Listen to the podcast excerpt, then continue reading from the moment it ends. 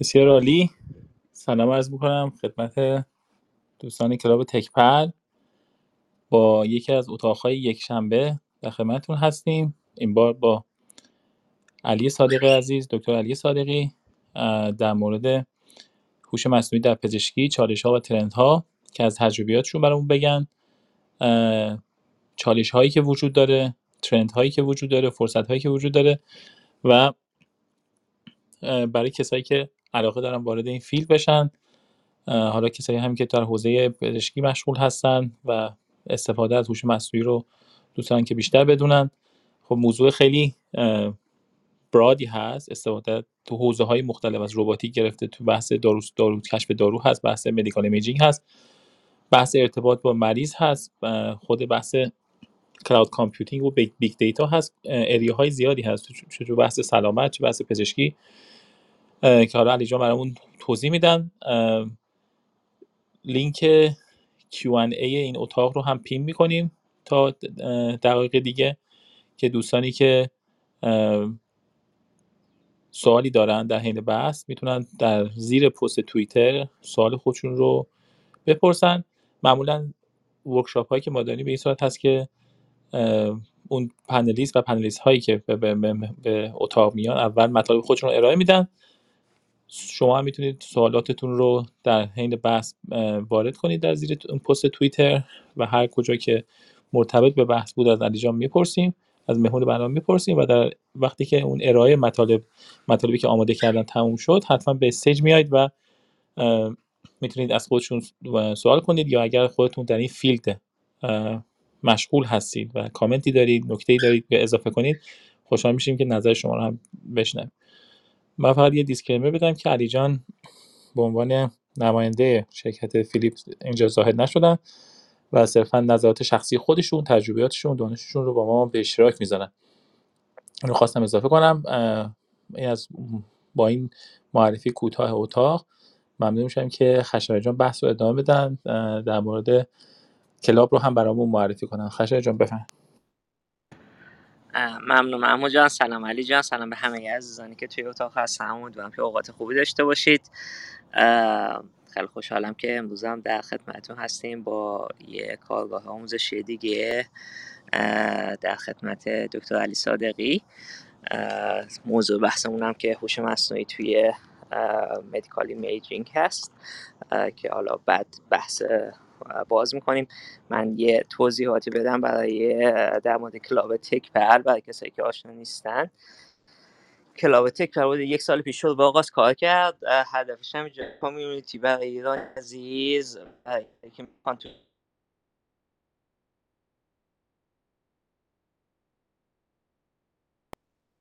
ما من صداتون ندارم سخت افزار machine learning.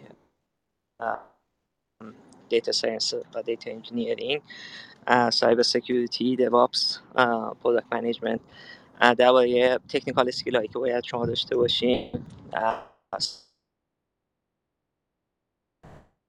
سوالاتی رزومه نحوه آماده کردن LinkedIn profile سوالات soft skill ی مثل tell me about yourself. یا اینکه culture fit این اینا این موضوعاتیه که ما علاقه‌مند هستیم و در واقع سعی می‌کنیم که توی موضوعات بحث گفتگوی بیشتر بکنیم. یه دلیلش هم اینه که بقیه کشور و بقیه کامیونیتی این انجام هم دیگه کمک می‌کنن. و این موج پیشرفتشون بیشتر سریع ترشون شده به نظر من. به نظر البته گروه ما نه فقط من. و فکر کنیم که ما هم می‌تونیم کارو بکنیم. با کامیونیتی بهتر با کمک به هم دیگه با انتقال تجربهمون به هم دیگه می‌تونیم که توس رشد بیشتری داشته باشیم تو زمینه career ی که داریم. وبسایت ما هست club. این workshop هایی که گفتم توی وبسایت ما available هست. اگر که توی Clubhouse هم این workshop که ضبط شده می‌تونید برید توی صفحه page تک بر اون بالا اون خونه سبز که بزنید می‌تونید workshop های هفته های گذشته ما رو ببینید. ایمیل ما هست info at اگر بازخورد و feedback ی دارین خیلی خوشحال میشیم که بازخوردتون رو بشنویم دیگه ما هست اینستاگرام توی تلگرام. که لینکاش توی هم صفحه توی وبسایت همون هست که هستیم. توی تلگرام حالت forum داره. اون اتاقی که داریم ریسورس ها رو شیر می‌کنیم. سوال و جواب هست. جاب اپورشونیتی هایی که هست. اگر که علاقه من هستین به موضوعاتی که گفتم خوشحال میشیم. توی تلگرام بشین فقط چند تا نکته دیگه بگم که یکی اینکه اگر تمایل دارین با ما همکاری داشته باشین تو همون صفحه اول وبسایت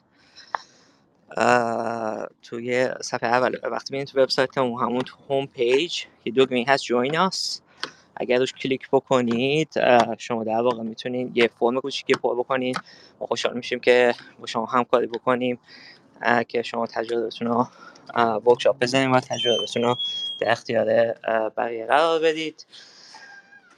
اگر هم تمایل دارین که توی مسائل دیگه به ما کمک بکنین نه ورکشاپ باز هم از همون در واقع دوگمه جوین استفاده بکنین توی توضیحاتش بنویسید. ما حتما خوشحال میشیم که از همکاری شما استفاده بکنیم.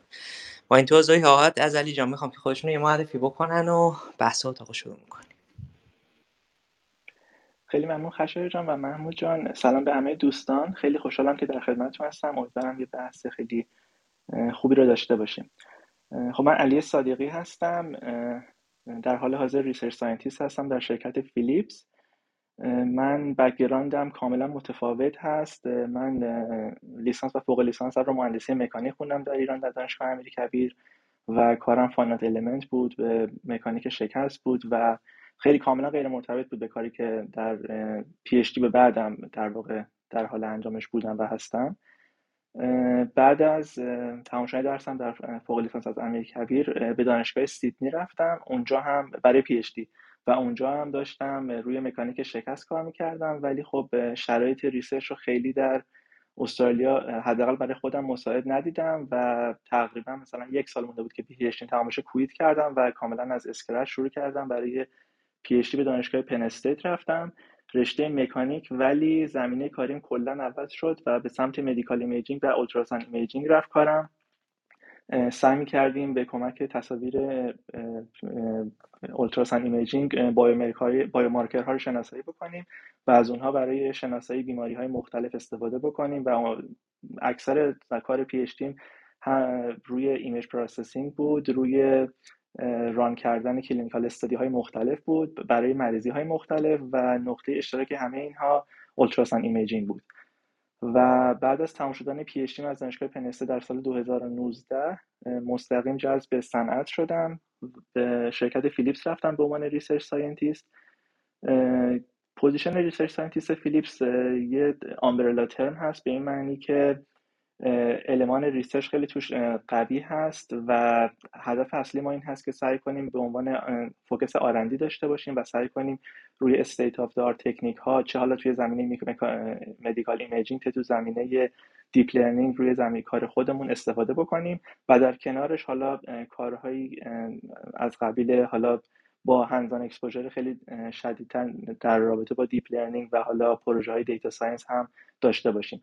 focus اصلیمون در واقع research هست که در کنارش حالا کارهای دیگه ای هم انجام میدیم. در کنار حالا publication ها و patent هایی که حالا submit می‌کنیم کارهای عملی هم در کنارش هست که حالا به industry در واقع وارد بشون محصولات دیگه محصولات وارد market هم بشن. یعنی یه نگاه نیمه آکادمیک نیمه صنعتی هست. هم research هست هم المان حالا گو تو مارکت هم قوی هست تو مایندستی که ما تو کارمون داریم. یه معرفی حالا مختصر به دست خودم حالا اگه سوالی هست خوشحال میشم بشنوم. خیلی متشکرم علی ممنون از معرفی که کردین و از اینکه توضیح دادین که کریر پرتتون چه بوده. دوست دارم که یه کمی بیشتر درباره مسئولیتتون به عنوان research scientist بیشتر توضیح بدین یه کمی توضیح دادین که به عنوان umbrella term ه و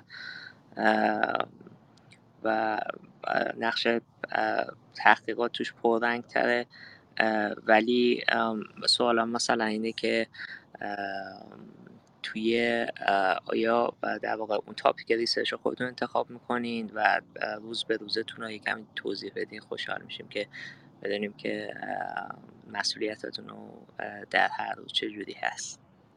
بله حتما. یه اتفاق خوبی که حالا تو position ی که من هستم وجود داره اینه که ما خیلی دستمون باز هست در انتخاب پروژه ها چون پروژه خیلی طیفش گسترده هست. مثلا برای خودم مثلا وقتی وارد شدم به فیلیپس با cardiac imaging شروع کردم که خب background خیلی زیادی توش نداشتم و سعی کردم از طریق دوستان colleague ها اطلاعاتم رو زیاد کنم و با از طریق کار کم کم یا آموزش شکل گرفت و این learning process شروع شد. و ولی هر سال ما این آزادی عمل رو داریم که حالا بین یک تا سه تا پروژه انتخاب بکنیم و حالا بسته به علایقمون و با صحبت با manager مون می‌تونیم به یه توافق نهایی برسیم و اونا رو جلو ببریم. در رابطه با day to day responsibility هام همونجور که گفتم اون بود research ش قوی هستش. ولی خب مثلا امسال من خودم خیلی دوست داشتم که کارهای پروژه deep learning و model development هم خیلی بیشتر باشه توی medical imaging برای همین پروژه خودم رو بردم به سمتی که خیلی اون کار عملی و استفاده از cloud service ها توش پررنگتر هست. و ولی در دو, دو سال گذشته مثلا یا به خصوص سال اول خیلی focus م روی publication ها patent submission ها بود و brainstorm کردن روی topic های مختلف. برای همین احساس می‌کنم که هر دو element پررنگ هست بسته به حالا خود employee هایی که خودشون دوست دارن که بیشتر کارهای عملی انجام بدن یا کارهای core research انجام بدن.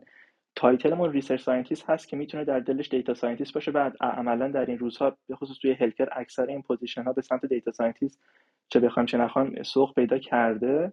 ولی خب درصدش و اینکه میزان مشارکت چقدر باشه بسته به خودمونه و آزادی عمل داریم. و من از یک سال یک سال اخیر سعی کردم که بیشتر به سمت حالا applied deep learning توی medical imaging کارهام رو ببرم به خصوص توی زمینه cardiac imaging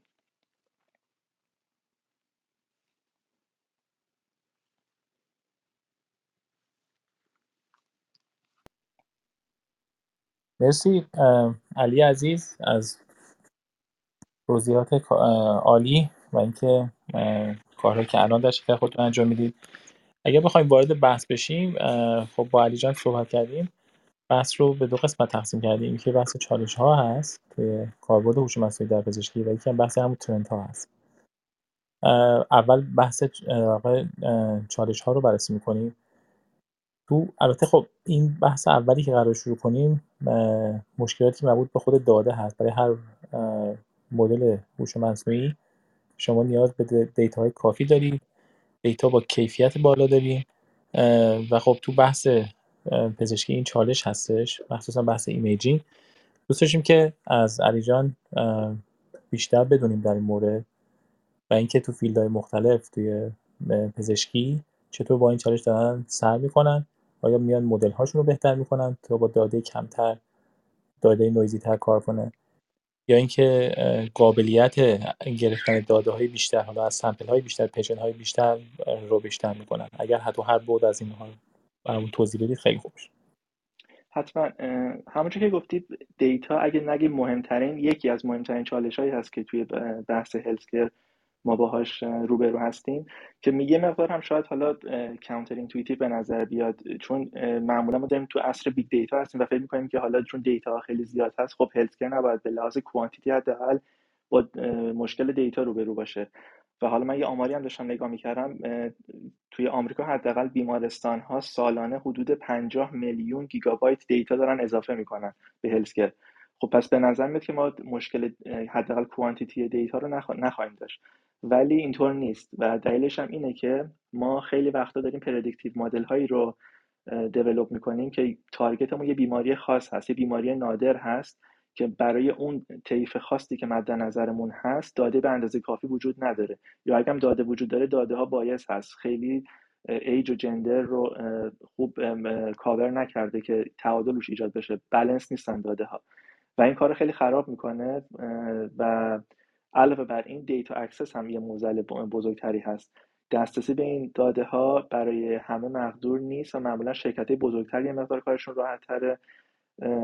حالا داده ها معمولا حکم معدن طلا رو دارن و روی healthcare و مریضی ها این قضیه خیلی هم پررنگتر هست.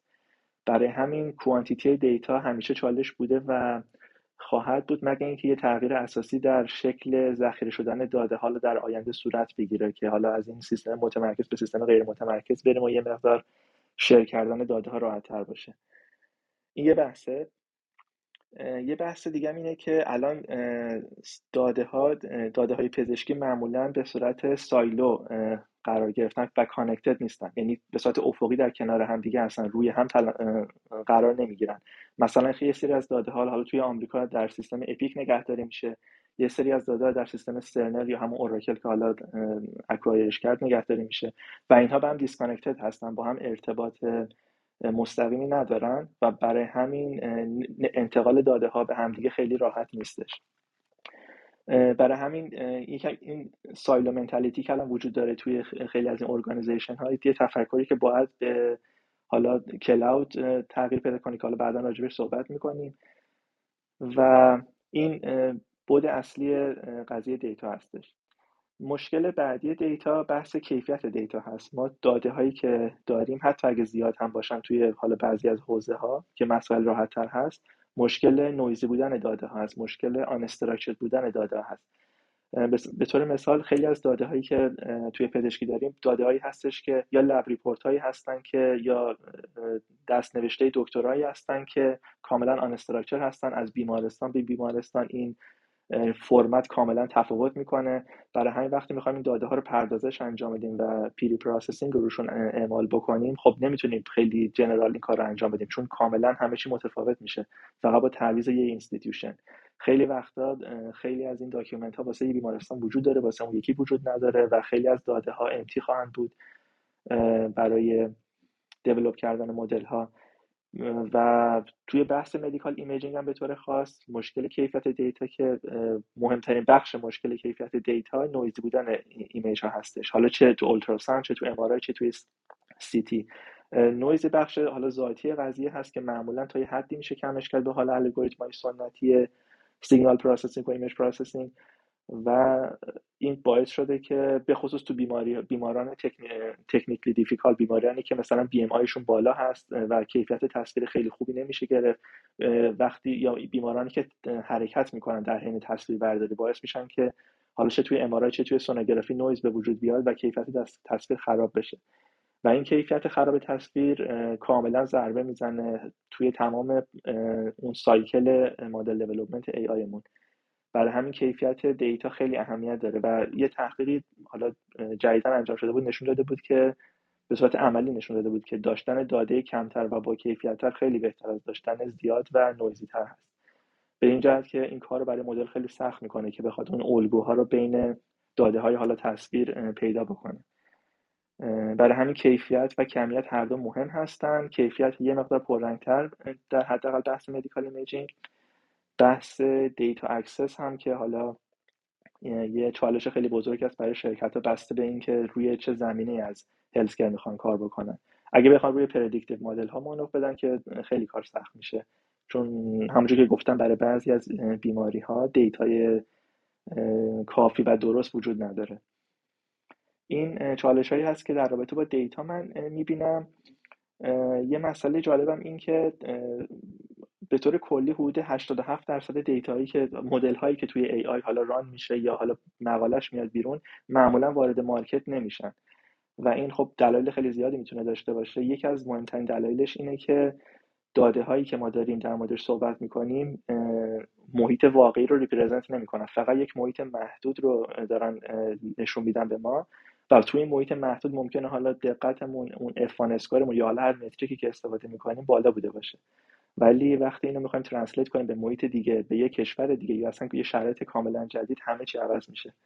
برای همین خیلی مشکلات زیادی توی به market رفتن این محصولات وجود داره به خصوص توی healthcare که حالا راه حلایی که حالا به ذهنم می‌رسه و حالا من زیاد صحبت رو شنیدم این ور اونور حداقل این هست که اگه از cloud solution ها استفاده بشه و اون فرهنگ partnership پررنگ و پررنگتر بشه توی سیستم سلامت حداقل این data ها یه مقدار از این حالت silo به حالت vertical و عمودی تغییر پیدا خواهند کرد. حداقل می‌تونن رو هم دیگه stack بشن و راحتتر خواهد بود اون preprocessing و cleaning data. و اگه روی cloud هم باشه که حالا access ش باز یه مقدار راحتتر میشه. و کلا داشتن یه پلتفرمی که بشه به طور اختصاصی برای healthcare استفاده بشه خب خیلی می‌تونه کار به کمک بکنه چه توی preprocessing چه حالا توی بخشای بعدی.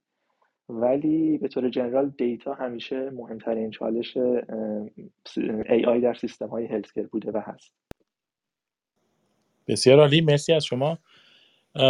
اتفاقا من همین رو خواستم سوال کنم که شما آخر اشاره کردی بحث این partnership هست که فکر می‌کنید که چقدر اگر که حالا مشکلات regulation نباشه بتونن مراکز مختلف با هم دیگه کار کنن و data رو به اشتراک بزنن فکر می‌کنید چقدر از اون مشکلات کمبود data رو بتونه این حل کنه.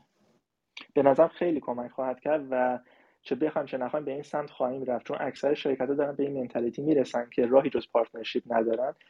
قبلا این تفکری وجود که همه چی باید انحصاری برای شرکت ما باشه محصول ما باشه ولی الان اکثر این چه بیمارستان ها چه healthcare provider ها دارن این partnership رو هی قویتر و قویتر می‌کنن. چون یه حالت win-win داره برای همه. چه به لحاظ data access چه به لحاظ run کردن مدل ها چه به لحاظ run کردن مدل ها به لحاظ cloud agnostic بودن. یعنی فقط محدود به یه محیط cloud خاص نباشه اون product ی که دارن.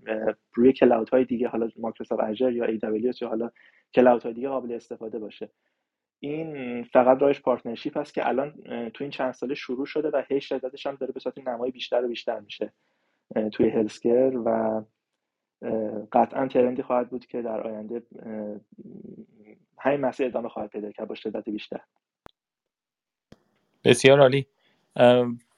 ما فقط یه کامنت بدم. اینکه اشاره کردید که data رو cloud های مختلف باشه فکر کنم مهم نباشه که کدوم cloud باشه. مهم اینه که به یه پروتکلی باشه در واقع بتونن به data ی همدیگه دسترسی داشته باشن. چون تمام cloud provider ها خب استانداردی دارن برای ذخیره سازی داده. حالا اگر اگر اون داده نیاز به security خاصی داره با توجه به اون data security level ش حالا HIPAA compliant باشه یا بحث FISMA. مهم اینه که ارتباطشون باشه. درسته؟ شما اشاره که درست دقیقاً دقیقاً. دقیقاً منظورم همین بود. منظورم translate کردن بود. چون مثلا خیلی وقتا یه محصولی فقط روی AWS حالا طراحی شده و اگه بخوایم به یه cloud دیگه منتقل بکنیم ممکنه به این راحتی امکان پذیر نباشه. مگر اینکه حالا از Kubernetes استفاده کرده باشن بشه حالا رو cloud های مختلف جابجا کرد. بیشتر منظور این بود که خیلی scalable باشه. بشه اگه فقط محدود به استفاده از cloud خاص نباشه اون AI product مون با این فرض که وارد cloud شده اوردی بسیار عالی. مرسی. حالا یه بحث دیگه بحث سوگیری هستش. خب خیلی تو همین Clubhouse هم تو اتاقای مختلف خیلی بحث کردیم. بحث bias توی مدل های هوش مصنوعی. اینکه اصلا این bias چطور وارد اون مدل هوش مصنوعی میشه. آیا bias تو data هستش؟ bias توی اون شخصی هست که این مدل رو train می‌کنه. یکم توی ب... حالا مدل های هوش مصنوعی برای پزشکی می‌خواستم در مورد bias برامون صحبت کنی و اینکه یکی از source هایی که می‌تونه بیاد خب خود اون داده هستش اینکه جای مختلف بیاد از hospital های مختلف بیاد. اگه خود bias رو یکم توضیح بدی source های مختلفی که هست و بعد حالا تمرکز کنی یکم روی خود پزشکی هم field پزشکی هم خیلی عالی میشه. مرسی. حتما.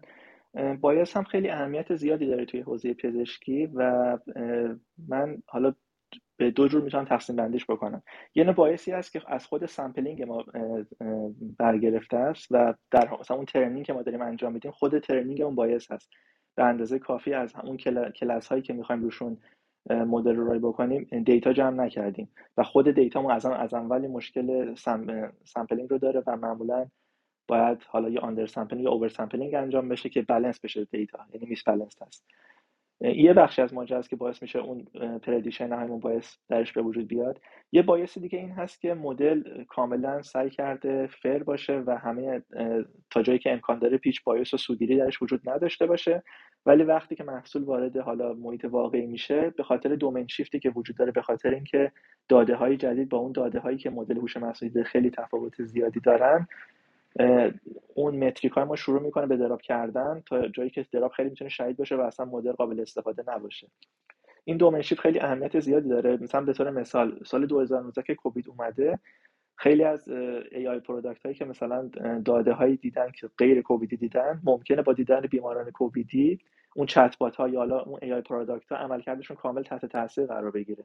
چون اصلا این این نوع مشخصه جدید رو تو داده های قبلی اصلا ندیدن.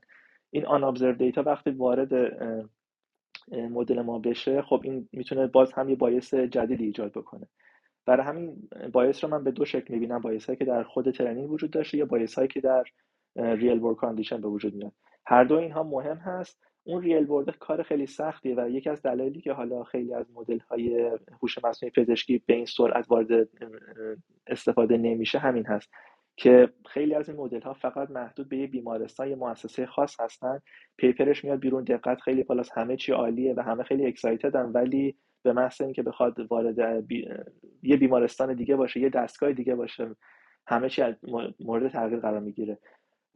حتی مثلا واسه medical imaging مثلا چه دستگاه فیلیپس با زیمنس با GE ممکنه خیلی تفاوت داشته باشه عکسش. و مدل وقتی می‌خواد run بشه روش کاملا عملکردش تغییر بکنه. برای همین خیلی مهمه که اون data های ما مثلا حداقل vendor vendor agnostic باشه از جاهای دیگه از جاهای مختلف وارد شده باشه که representation ی از شرایط واقعی باشه. نه فقط محدود به یه مؤسسه خاص یه خاص یه جنسیت خاص.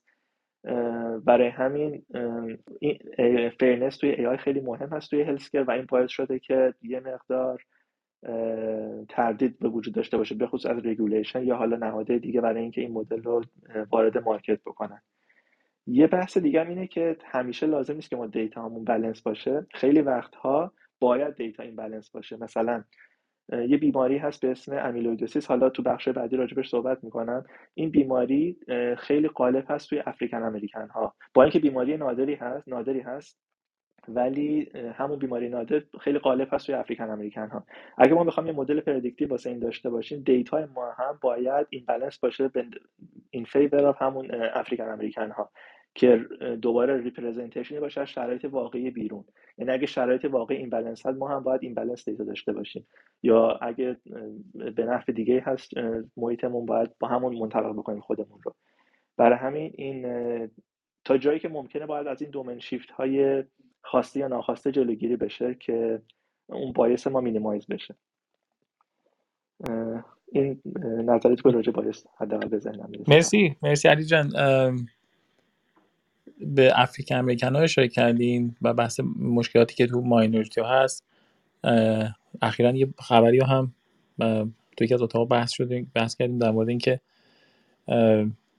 IRS با یه شرکتی که برای در واقع facial recognition قرار بود که کار کنه برای بحث افزایش امنیت کسایی که از خدمات اینترنتی این سازمان استفاده می‌کنن و در نهایت به خاطر اون مشکلاتی که بود و یکی از دلایلش همین bias هایی هست که برای minority ها هست. در واقع این کار نکرد. یعنی ممکنه که اون facial expression facial recognition کار نکنه. واسه که اون African American ها minority ها چون data کافی ندارن و ممکنه که برای اینکه برای اون خدمات دسترسی داشته باشن ممکنه که چندین هفته طول بکشه تا این یه human بیاد در واقع مداخله کنه و تایید کنه.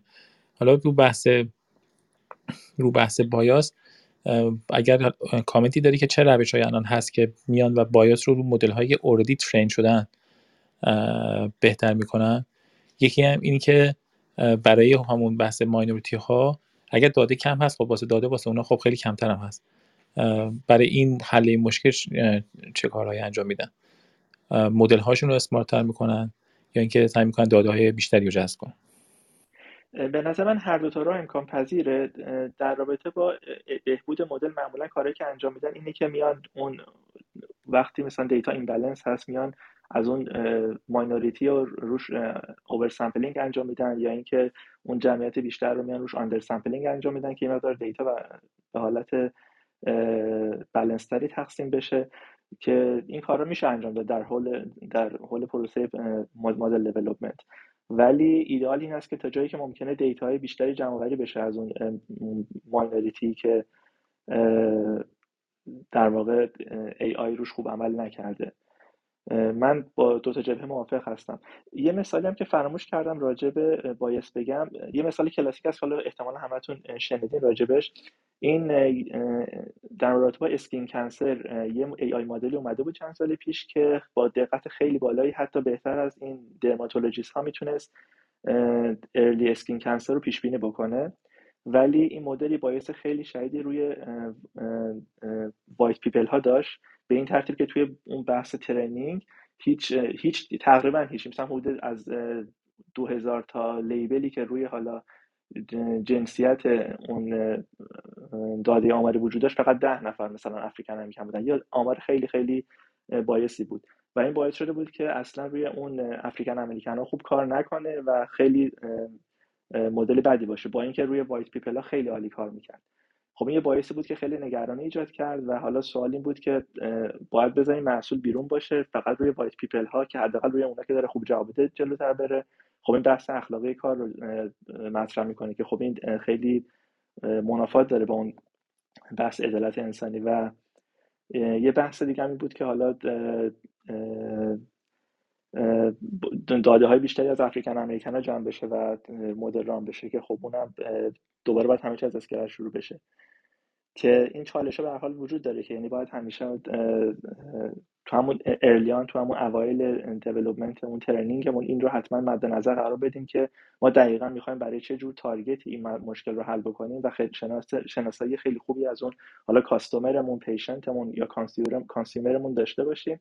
و دقیقا با توجه به اون representation و اون طیفی که اینا شامل میشن ما بیایم بر اساس همون cohort اون training cohort خودمون رو خودمون رو چیدمانش رو انجام بدیم تا از همین مشکلات جلوگیری بشه.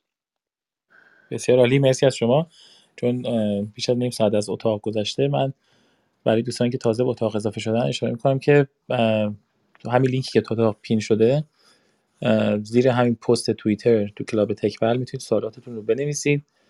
اگر کامنتی دارید سوالی دارید و, و وقتی که بحث اتاق تموم شد هم خوشحال میشیم که به stage بیاین و تو بحث شرکت کنید. حالا یا اگر سوالی دارید یا اگر که کامنتی دارید. یه بخش بحث مهم تو بحث کاربردهای هوش مصنوعی توی پزشکی بحث همین مقررات هست بحث regulation هست و مشکلاتی که می‌تونه ایجاد کنه برای کاربرد هوش مصنوعی تو پزشکی. می‌تونه حتی تو state های مختلف تو بحث تو, تو level nationwide یا تو حتی استفادهش international بین کشورهای مختلف متفاوت باشه. یکم روی بحث regulation رو برامون بگی خیلی خوب میشه و اینکه این چطور داره محدود می‌کنه و آیا این در واقع در حال بهبود هستش؟ ممنون میشم که اگر کامنتی دارید اضافه حتما. بله بحث regulation هم یکی از دلایلی هستش که باعث شده خیلی کند باشه روند ورود مدل های هوش مصنوعی پزشکی به market. حالا با اینکه آمریکا یه مقدار انعطافش بیشتره در, رابطه با اروپا اروپا قوانینش خیلی سفت و سختگیریش خیلی بیشتره نسبت به آمریکا در رابطه با این regulation ها. ولی حتی آمریکا هم که یه مقدار انعطافش بیشتره باز هم خیلی مشکل زیاده تو بحث regulation یه مثال خیلی حالا ملموسش اینه که فرض کنیم که معمولا توی آمریکا وقتی بخواد یه محصولی وارد market بشه باید از FDA مجوز بگیره که بهش میگن 510K اون حالا هر محصول پزشکی که می‌خواد باشه. حالا چه software باشه چه حالا یه medical device باشه.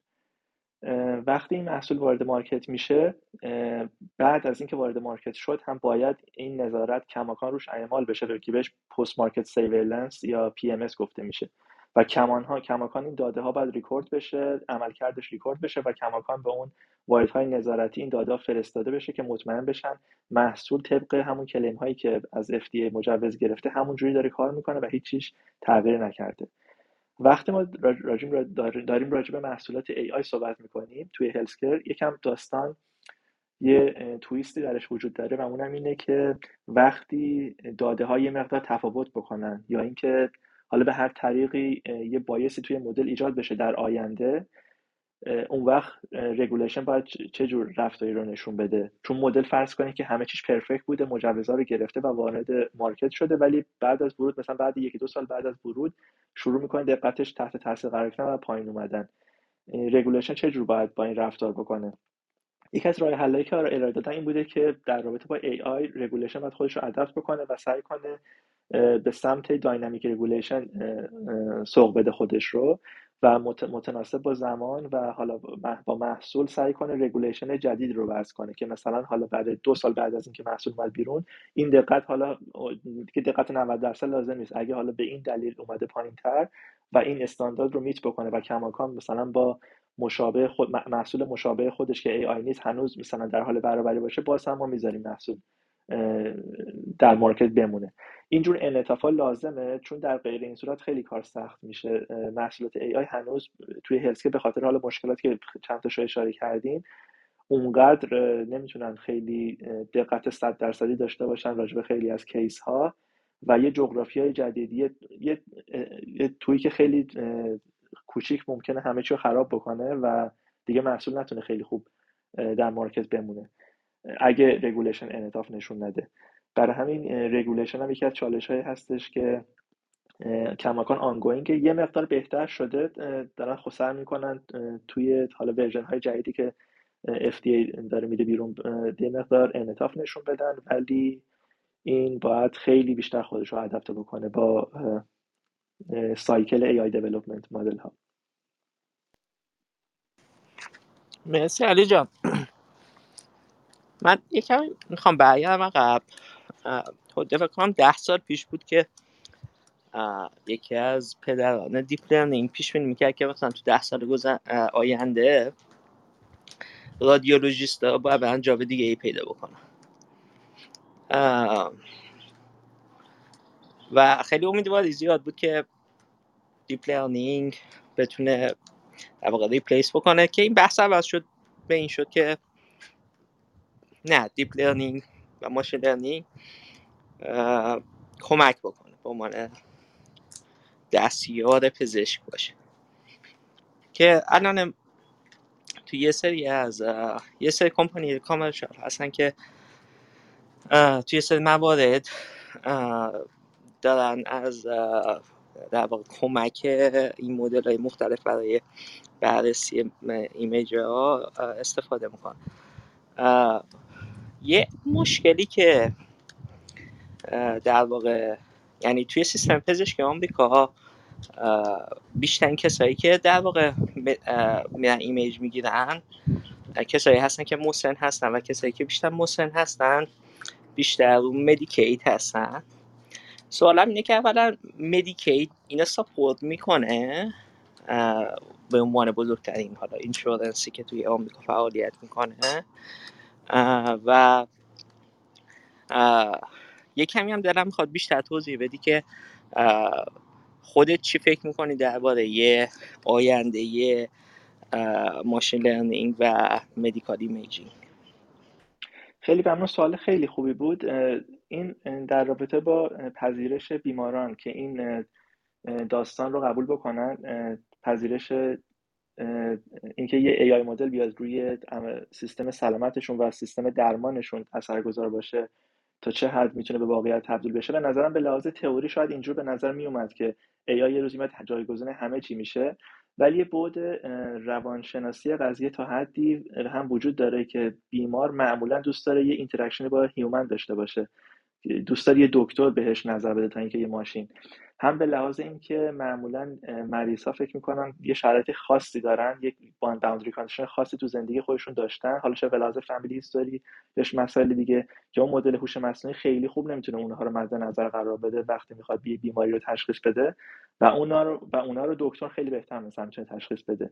حالا بخصوص تو افراد مسنتر شاید این قضیه پررنگتر هم باشه و اون پذیرشه یکم باعث شده که این روندی که AI بیاد جایگزین همه چی بشه خیلی realistic نباشه. خود من شخصا فکر می‌کنم AI plus X یا AI به اضافه اینکه یک دکتر یا اون human in the loop یه جورایی در پایان همراه ما خواهد بود.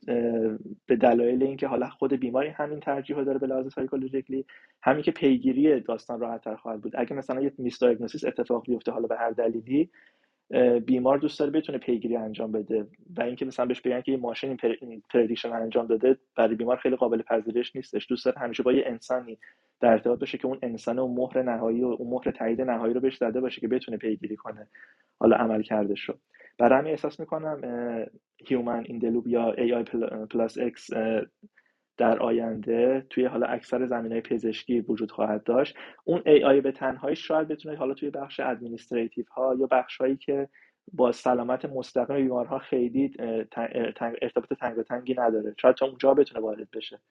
ولی تو بحثایی که خیلی جدیتر با سلامت خودشون در ارتباط هست به خصوص توی risk prediction یا حالا درمان بیماریشون یا مدیریت بیماریشون شاید خیلی براشون راحت نباشه. در همین راستم من این مثال جالبی رو خوندم.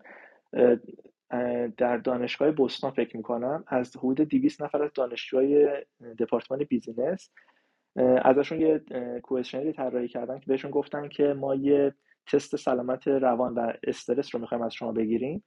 و دو تا option دارین. یه option اینه که یه دکتری بیاد این تست 15 دقیقه رو شما انجام بده و یه option هم اینه که بیاد یک AI سیستم AI این کار رو روی شما انجام بده. و تست کاملا رایگان هست و هر اگه دوست داشتین sign up بکنین. و خیلی جالب بود که اون درصد کسایی که اون دکتر انسان رو انتخاب کردن مثلا بوده 40 درصد بود ولی مثلا کسایی که AI رو انتخاب کردن خیلی درصد پایینتری بود. و این نشون میده که حتی نسل جوان هم حتی بدون هزینه خیلی اعتماد کمتری داره به استفاده از اینکه یک آی ربات بخواد راجع به اموشنش نظر بده یا راجع به سلامت روانش. این قضیه حالا به بودای دیگه می‌تونه تعمین پیدا بکنه. فقط حالا به سلامت روان نیست حالا رادیولوژی هم به همین طور می‌تونه باشه تا حدی. و خیلی جالب هست حتی یه مثال دیگه که من اخیرا خوندم این بود که یه تست آنلاینی انجام داده بودن از حدود 700 نفر در آمریکا و بهشون گفته بودن که ما دو تا هلس کیر پرووایدر رو به شما می‌خوایم بدیم. یکیش هلس کیر پرووایدر A و B. A خب یک دکتری هست که خیلی تجربه بالاتری داره و نسبت به پرووایدر B شما کدوم رو انتخاب می‌کنید؟ و خب طبیعتا اکثرا گفته بودن که کیر پرووایدر A رو انتخاب می‌کنیم چون انسان با تجربه تری هست. از همون گروه دوباره پرسیدن که اون A رو B رو حالا بیاین تغییرش بدیم به A یک سیستم AI باشه و B یه دکتر متخصص باشه. کماکان A داره خیلی بهتر از B پردیکت می‌کنه. فقط یه هوش مصنوعی هستش. درصد کاملا عوض شد. الان همه گفتن که B. و خیلی جالب بود که حتی اگه بهشون بگیم که عملکرد بهتر خواهد بود باز این پذیرشه یه مقدار سخت است از طرف بیمار کماکان انسان رو ترجیح میدن. برای همین حتی اگه این این mentality shift هم اتفاق بیفته حس می‌کنم در نهایت اون human in loop ه باز هم وجود خواهد داشت به دلایل مختلف. حالا هم به لحاظ اینکه performance حالا مشکلی براش پیش نیاد و اون دکتر تایید نهایی رو بزنه روی همه چی و حالا به لحاظ دیگه. راجب این insurance که پرسیدی این هم موضوع مهمی است و یکی از موانعی هست که باعث شده که محصولات AI وارد market به این راحتی نتونه بشه. توی آمریکا یه چیزی هست به اسم CPT code که فکر می‌کنم مخفف current procedural code هست یا در خاطرم نیست. یه, یه کد پنج رقمی هستش که alphanumeric هست. و این این کد نشون دهنده اینه که چه مریضی خاصی داشتن و برای چه procedure ی برای چه حالا چه تست آزمایشگاهی به بیمارستان مراجعه کردن. بر اساس این کد بیمه میاد یه بخشی از هزینه رو reimburse می‌کنه یا پول برمیگردونه که حالا بیمار از جیب خودش پول زیادی نده یا پول خیلی یا اصلا پول نده پول ناچیزی بده بسته به این بیمه که حالا داره. حالا Medicaid باشه یا Medicare باشه که حالا پول تقریبا خیلی ناچیز خواهد بود. اون کد CPT باید وجود داشته باشه که بیمه بخواد اون پول رو پرداخت بکنه. برای محصولات AI اون کد وجود نداره فعلا و این باعث میشه که الان محصولات AI اگه بخواد وارد market بشه و مورد استفاده قرار بگیره بیماران اون رو استفاده نکنن چون هیچ بیماری حاضر نمیشه که بخواد کل اون هزینه رو خودش بده. و از یه AI استفاده بکنه به جای اینکه حالا بیمه پولش رو بده و یه دکتر این کار رو براش انجام بده. برای همین تا وقتی که اون این insurance code ها یا این CPT code ها وارد market نشن به میزان زیاد این هم یکی از خیلی adoption سریع اتفاق نخواهد افتاد. یه اتفاقی که حالا پارسال شده اتفاق افتاده بود و از امسال ژانویه امسال شروع به انجام شدن گرفت این بود که CPT کد برای یک محصول AI که با استفاده از اشعه X میاد میزان شکستگی بین مهره‌های کمر رو پیش بینی می‌کنه. این CPT کدش رو release کردن. فکر می‌کنم جز اولین محصولات AI هست که یک کد billing insurance بهش تعلق گرفته. این پارسال اتفاق افتاد ولی از ژانویه امسال گفتن که می‌تونه مورد استفاده قرار بگیره. اما کماکان این CPT کدی که بهش دادن category سه هست. CPT کد ها معمولا سه تا category دارن یک و دو سه. یک همون محصولاتی هستش که حالا همون procedure ها imaging هایی هست که داره انجام میشه و بیمه پولش رو میده. category B معمولا category supplemental هست یک category کمکی هست که اگه مثلا بیمه مشکل تشخیصی داشت در اینکه مثلا این CPT کد دقیقا به چی داره اشاره می‌کنه اون مثلا B یه ذره کمک می‌کنه که بگه دقیقا واسه این بیماری خاص در این عضو بدن بوده که همچین bill ی باید پرداخت بشه. ولی category سوم که حالا همین محصول AI شامل اون شده معمولا محصولات جدیدی هست که وارد market میشه و هنوز data زیادی ازش وجود نداره. FDA نیاز داره به این data ها برای همین بهشون یه category C میدن که این data ها ریکورد بشه و حالا پنج سال وقت دارن که اون category مثلا سه رو به مثلا یک ارتقا بدن. برای همین هنوز که هنوز با اینکه حالا CPT کد واسه محصول AI اومده بیرون ولی باز هم payment ی تعلق نمی‌گیره. و این نشون دیگه چقدر complexity وجود داره برای healthcare و محصولات AI و به ظاهر خب شاید اینجوری بیاد که مثلا وقتی یه محصول دقت بالایی داره یه مدل خوبی رو انجام دادیم سریع می‌تونیم بفرستیمش بیرون ولی می‌بینیم که حتی اگه regulation ها اون bias ها data همه اینها هم حتی اگه رعایت بشه اون بعد insurance ش فقط ممکنه مثلا چندین سال زمان ببره که وارد بشه. مگه اینکه یه تغییر اساسی در این دادن این بیلینگ ها اتفاق بیفته برای محصولات ای آی مثلا یه بود دیگه ای که بحث نشد و فکر کنم حالا بعد نیست بحث بکنیم اینه که چون حالا شاید دلش باشه چون ای, ای آی کمی با promise خیلی زیادی وارد field medical imaging شد و و بعد به promise ش در واقع نتونست اونقدر خوب عمل بکنه. دکترها هم یه بدبینی دارن به این موضوع. تو خودت با این مواجهه شدی و اگه شدی به نظرت کجای کار مشکل بود؟ دقیقا. این مسئله فقط شامل بیمار نمیشه شامل دکترها هم میشه. حالا توی field من که کاردیولوژیست ها میشن بیشتر علتش تا حدی fair هست. ما توی cardiac imaging معمولا از deep learning استفاده می‌کنیم. چون داده همون image هست و deep learning ها مشهورن به اینکه black box هستن و خوب نول نیستن. یه سری حالا روش ها هست مثل Grad-CAM که مثلا بیاد حالا بگه کدوم از بخش های عکس یه مقدار روش توجه بیشتری بوده.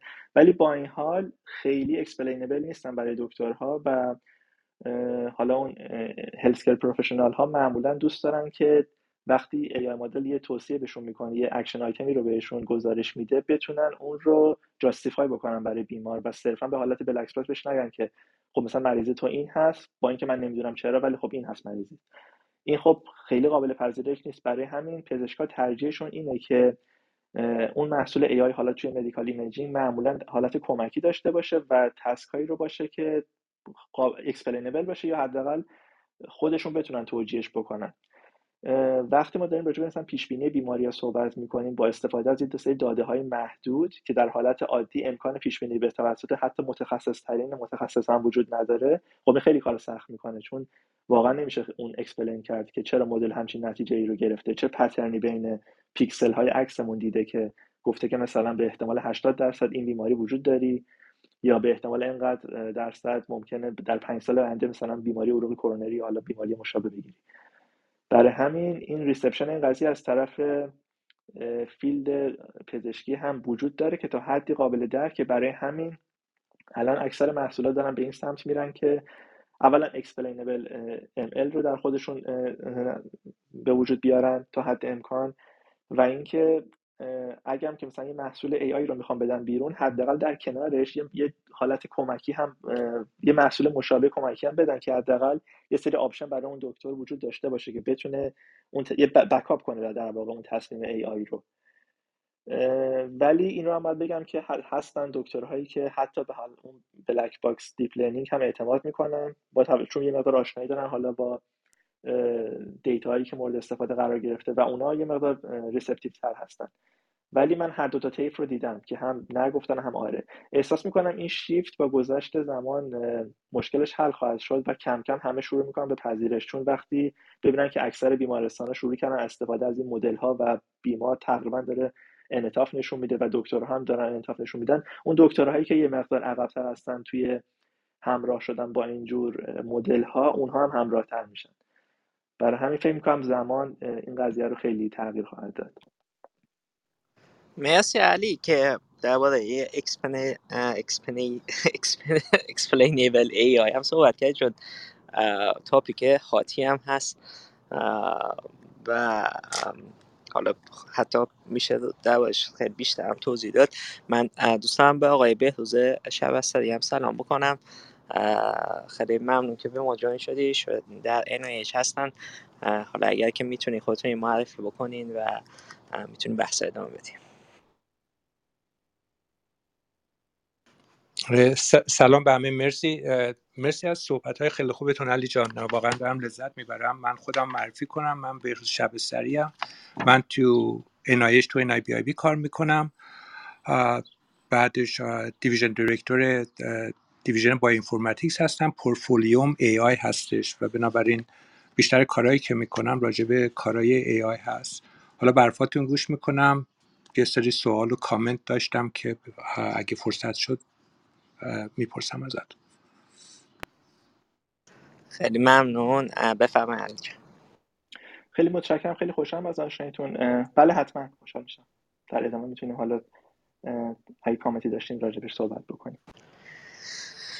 بسیار عالی. خب یه بحثی حالا قبل از اینکه من بریم تو بحث بعد اون یه سوال دیگه توی این بخش بکنم چون اشاره کردی علی درباره یه این اینترا interoperability یا جابجایی data بین سیستم های مختلف. البته در زمین cloud صحبت کردی ولی شاید نکته ای که حالا سختره چون تو cloud solution وجود داره اینه که این medical system ها اینا که سیستم هایی که patient data توش ضبط میشه حالا چه واسه medical imaging چه electronic health record system ها اینا الان مثلا تعداد زیادیشون هست و هیچ کدوم به هیچ کدوم connect نمیشه data همینجور همیشه lock میشه و هنوزم که هنوز اصلا بخواین شما عکس مثلا اکس رو بگیرین توی سی دی بهتون میده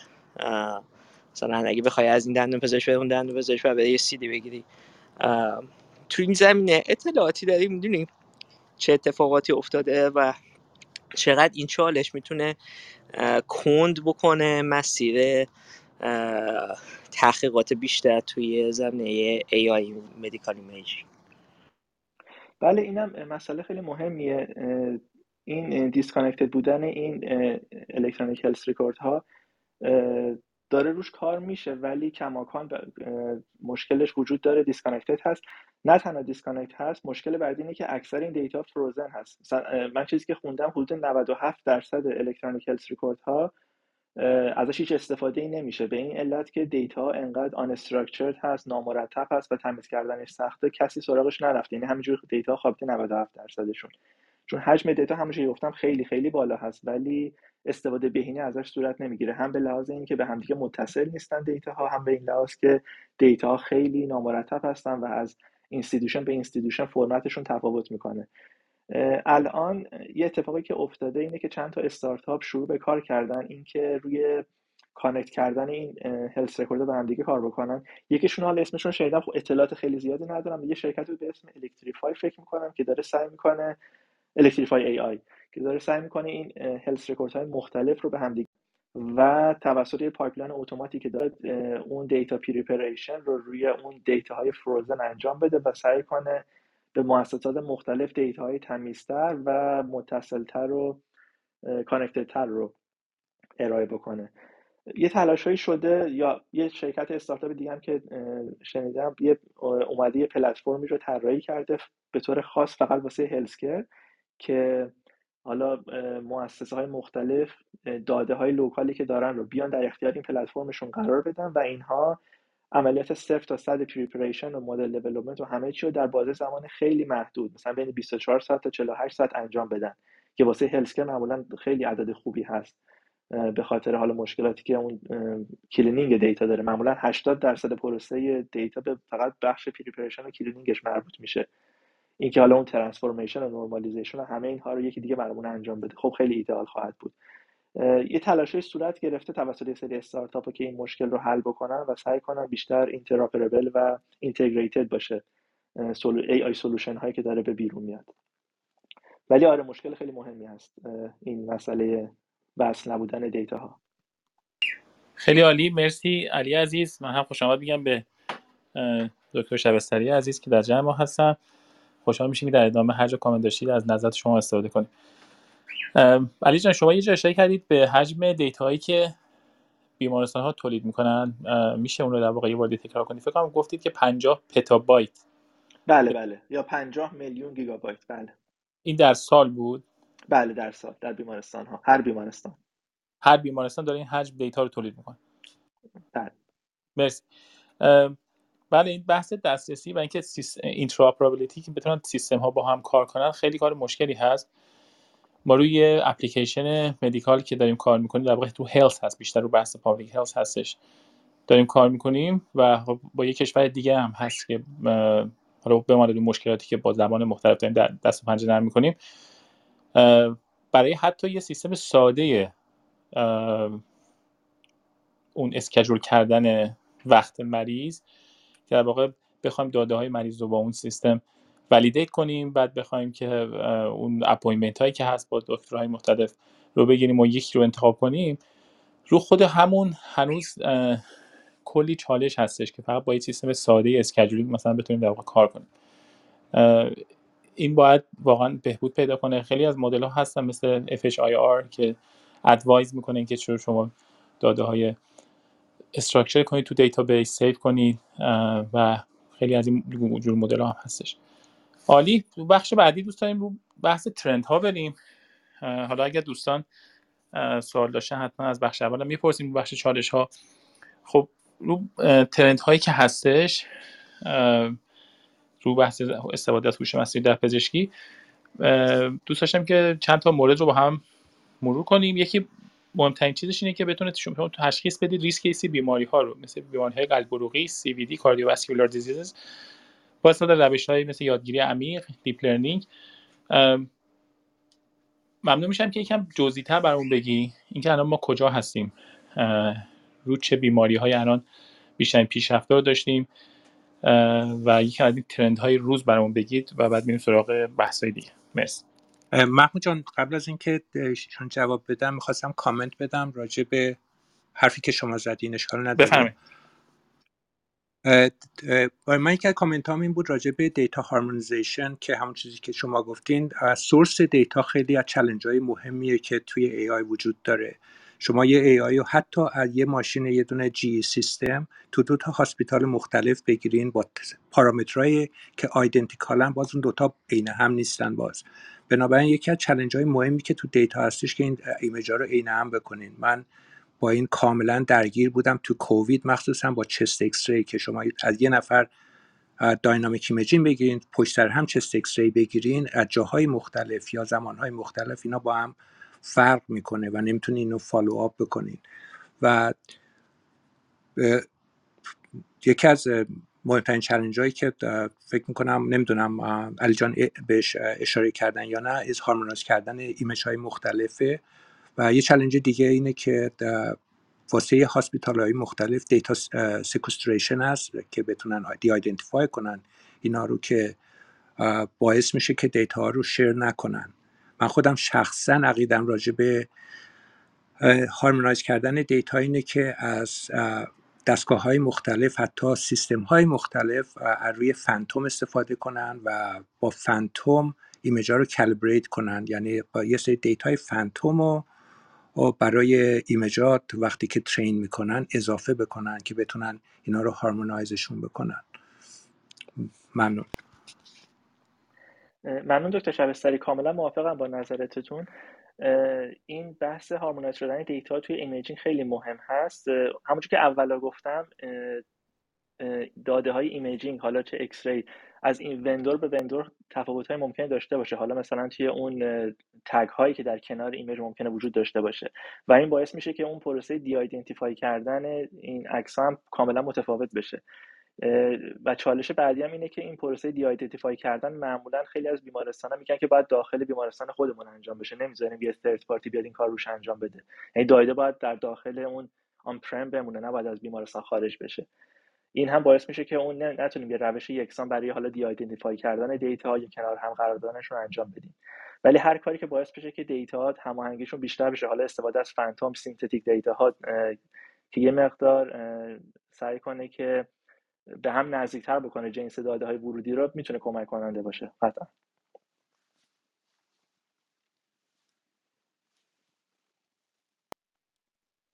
مرسی مرسی بهروز عزیز. و علی عزیز علی جان اگر هستید ممنون میشم که در مورد اون سوالی هم که از شما پرسیدم در مورد کاربرد هوش مصنوعی برای تشخیص بیماری ها predict کردن ریسک بیماری ها ممنون میشم که اگه نکته دارید اضافه کنید. بله حتما. خب AI model هایی که بیشتر در جهت predictive بودن دارن کار می‌کنن الان دارن خیلی زیاد میشن. حالا skin cancer یکیش بود که مثال زودتر زدم ولی در حوزه cardiovascular همین فعالیت داره خیلی شدت می‌گیره و علتش هم اینه که خیلی کار challenging ی هست به خصوص توی بیماری های قلبی و عروق کرونری coronary artery disease ها به خاطر اینکه جمعیت خیلی زیادی رو در دنیا دارن دربر می‌گیرن و دربر خواهند گرفت در آینده مثلا نزدیک. طبق تخمین ها مثلا تا 7 سال دیگه قرار به صورت تصاعدی این تعداد بیماری های قلبی چند برابر بشه. حالا به لحاظ lifestyle و میزان غذا خوردن ها و حالا استرس هایی که در محیط کار تو این زندگی جدید شکل گرفته ریسک این بیماری خیلی زیاد خواهد رفت و خیلی مهمه که ما بتونیم خیلی زود این بیماری ها رو حداقل شناسایی بکنیم یا به بیمارانی که در معرض این ریسک قرار دارن بهشون مثلا تذکری بدیم که مثلا باید شیوه lifestyle تون رو عوض بکنید بیشتر ورزش بکنید یا حالا هر فعالیتی که لازم هست. که یه مقدار این فشار یا burden ی که روی سیستم سلامت خواهد اومد در آینده کمتر بشه. برای همین چند تا شرکت شروع به کار کردن. من حالا دو تا use case مثال می‌زنم که مثال خاصی هستن ولی شاید حالا خوب باشه یه دیدی به audience بده. یه شرکتی هست به اسم Ultromics که فکر می‌کنم در لندن هست. حالت نیمه استارتاپ داره توسط یکی از فارغ التحصیل همون دانشگاه کمبریج. شکل گرفته و اینها یه محصول دارن به اسم EchoGo که میاد با یه دستگاه میاد سونوگرافی می‌کنه و با استفاده از اون عکس سونوگرافی یه under the hood یه AI model ی run میشه و میاد میزان ریسک بیماری عروق کرونری رو به بیمار میده. فقط با داشتن اون عکس دو بعدی عکس اون بیمار از ultrasound image بدون داشتن داده اضافی. که خب این خیلی خوب هست چون معمولا وقتی می‌خوایم بیماری تشخیصی دقیق رو توی زمینه قلبی انجام بدیم به ورودی های خیلی زیادی نیاز داریم و ultrasound imaging معمولا قدم اول هست. معمولا باید حالا verify بشه معمولا یا cardiac MRI باید گرفته بشه یا حالا باید بایوپسی انجام بشه. معمولا یا تست ورزش باید انجام بشه که تشخیص دقیق تری صورت بگیره. و فقط با داشتن عکس سونوگرافی مثلا اگه همچین ریسکی رو بشه پیش پیش بینی کرد خب خیلی مفید خواهد بود. الان این محصول وارد بازار شده در اروپا. نمی‌دونم وارد آمریکا شده یا نه ولی دارن سمت گسترش بدن. خب یکی از این محصولاتی هست که داره در حوزه risk prediction کار می‌کنه. چند تا کار دیگه هم دیدم که مثلا یکیش بود که همین دو هفته پیش بیرون اومد از طرف محققین دانشگاه استنفورد بود و ایمپریال کالج که کاری که کردن اینه که اونها مجدد با استفاده از فقط تصویر سونوگرافی بیمارانی که در معرض دو تا از زمینه های خاص نارسایی قلبی هستن رو پیش بینی می‌کنن. برای اینکه مقدار context بیشتری بدم نارسایی قلبی بیماری هستش که قلب نمی‌تونه خون رو به میزان کافی پمپاژ بکنه به بدن. و وقتی این پمپاژ صورت خوب نگیره معمولا اتفاقی میفته اینه که ماهیچه های قلبی مقدار سفت میشن و ضخیم میشن و نمی‌ذارن خوب عمل relaxation muscle قلب صورت بگیره. حالا چون ما می‌دونیم که این ماهیچه قلب سفت شده و ضخیم شده یه کاری که حالا دارن انجام میدن این که میان اون ضخامت رو اندازه گیری می‌کنن حالا با تصویر برداری و با توجه به اندازه اون ضخامت مثلا میگن که این بیمار احتمالا suspicious هست که مثلا amyloidosis داشته باشه یا یه بیماری هست به اسم hypertrophy cardiomyopathy یا HCM مثلا اون بیماری رو داشته باشه. ولی هم تشخیص دقیق نیستش. معمولا میرن دوباره تست ورزش یا تست invasive catheterization انجام میدن که و در یا حتی وقت خیلی وقتا بایوپسی از اون قلب انجام میدن که مطمئن شن که مثلا این مریض این بیماری داره یا نه. معمولا خیلی توش miss زیاد هست delay diagnosis خیلی بالا هست خیلی تشخیص دیر صورت می‌گیره و اگه مدل هوش مصنوعی با فقط تصویر سونوگرافی بتونه این کار انجام بده خب خیلی برد بزرگی هست.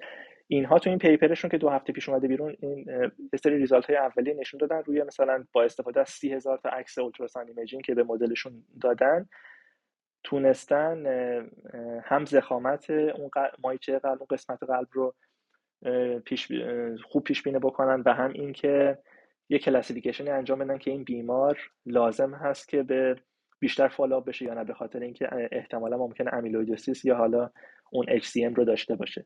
این هم خب اتفاق خیلی جالبیه چون workflow ی عادی پیش بینی این بیماری ها خیلی پیچیده هست. معمولا یه تصویر سونوگرافی جوابگو نیستش. معمولا باید خیلی journey طولانی complex و خیلی وقتا تهاجمی یا invasive صورت بگیره و اینکه بتونیم این پروسه رو فقط با یک جلسه کوتاهش بکنیم یا حداقل کمترش بکنیم پروسش رو. خب هم به لحاظ هزینه هم به لحاظ زمان برای همه خب خیلی کمک کننده خواهد بود. این ریسک ها فقط حوزه قلب نیست و حوزه دیگه هم داره صورت می‌گیره. من فقط چند تا use case گفتم که میزان جذابیت و usefulness بودنش رو نشون بدم که خیلی داره شدتش هم زیاد میشه. یه مثال دیگه هم که من حالا یکی دو ماه پیش دیده بودم این بود که با استفاده از تصاویر MRI قلب و یه سری از electronic health record های بیمار. حالا دقیقا نمی‌دونم کدوم از بخش, بخش health record بیمار ولی یه سری داده text و داده MRI قلب به تنهایی کافی بود که با دقت خیلی بالایی احتمال مرگ بیمار رو بر اثر عروق کرونری در 5 سال آینده پیش بینی بکنن.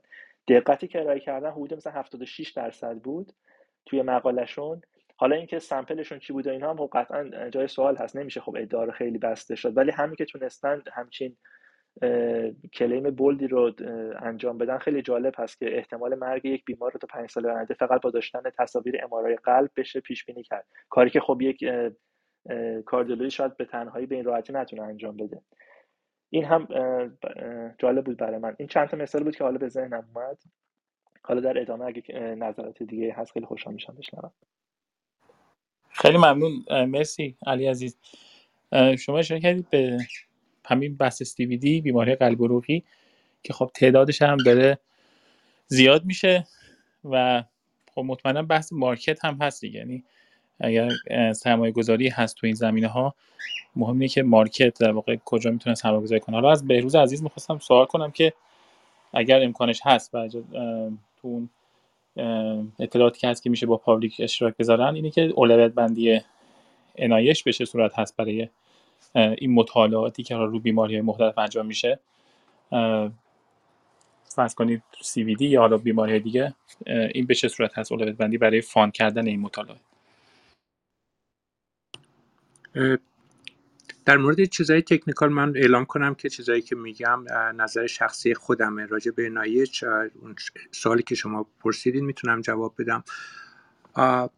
بعد NIH الان کلی روی data کار می‌کنه. اونقدر روی data کار می‌کنه اون چیزی که علی جان گفتن که کمبودش هست data ی خوب که من به شخصه فکر می‌کنم پنج سال دیگه به جای National Institute of Health میشه National Institute of Data چون های مختلف داریم. یکی از چیزی که بیشتر روش کار می‌کنن که data ی خوب تحویل بدن تو قسمت های مختلف که بتونن AI رو apply کنن. مخصوصا واسه کووید الان ما یه program داشتیم که funded کردیم. واسه ده میلیون در سال واسه دو سال که فقط روی data ی کووید داره.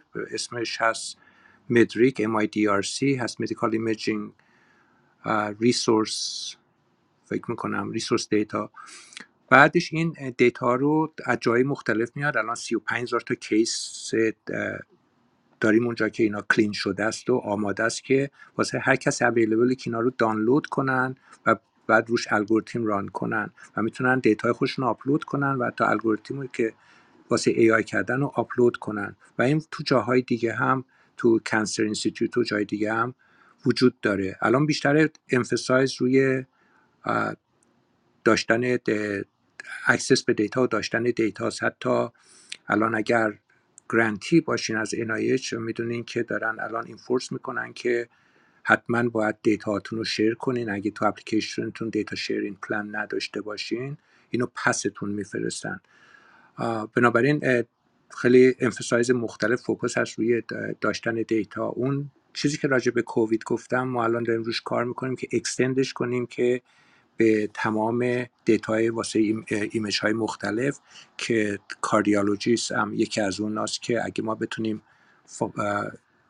NIH common fund بگیریم می‌خوایم که اینو این center رو ادامه consortium ادامه بدیم که data ی مختلف به دست بیارن و تو این consortium AAPM جزوش هست RSNA جزوش هست و ACR که مال که جزوش هستن و با کسی که manage ش می‌کنه University of Chicago ه تو این فرصت بگم راجع یه سوال شد راجع به من خودم یکی از همکارام حالا یه دیویژن دیگه است ردیالوجیسته و من این صحبت ها رو می‌کنم که یه مقداری به هم میپره که می‌خوای منو بیکار کنی و, و من توضیحم بهش این است که نه الان کاری که ردیالوجیستا می‌کنن اینه که داگنوس می‌کنن تشخیص میدن و بعد AI یا CAD میاد اونا رو رابرستم می‌کنه میگه که اینا درسته یا غلطه. در آینده این برعکس خواهد بود. AI اول فکر می‌کنم قرار تشخیص بده که مشکل چیه و بازم احتیاج به رادیولوژیست داریم که اونا AI تکسیب یا چیزش کنن یا قبولش بکنن. این تنها فرقشه بنابراین اونا از بین نمیرن.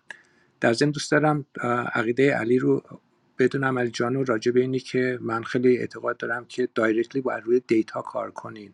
من فکر می‌کنم البته اینم منظورم به این نیست که radiologist رو به این من فکر می‌کنم image فقط واسه اینه که radiologist ببینه.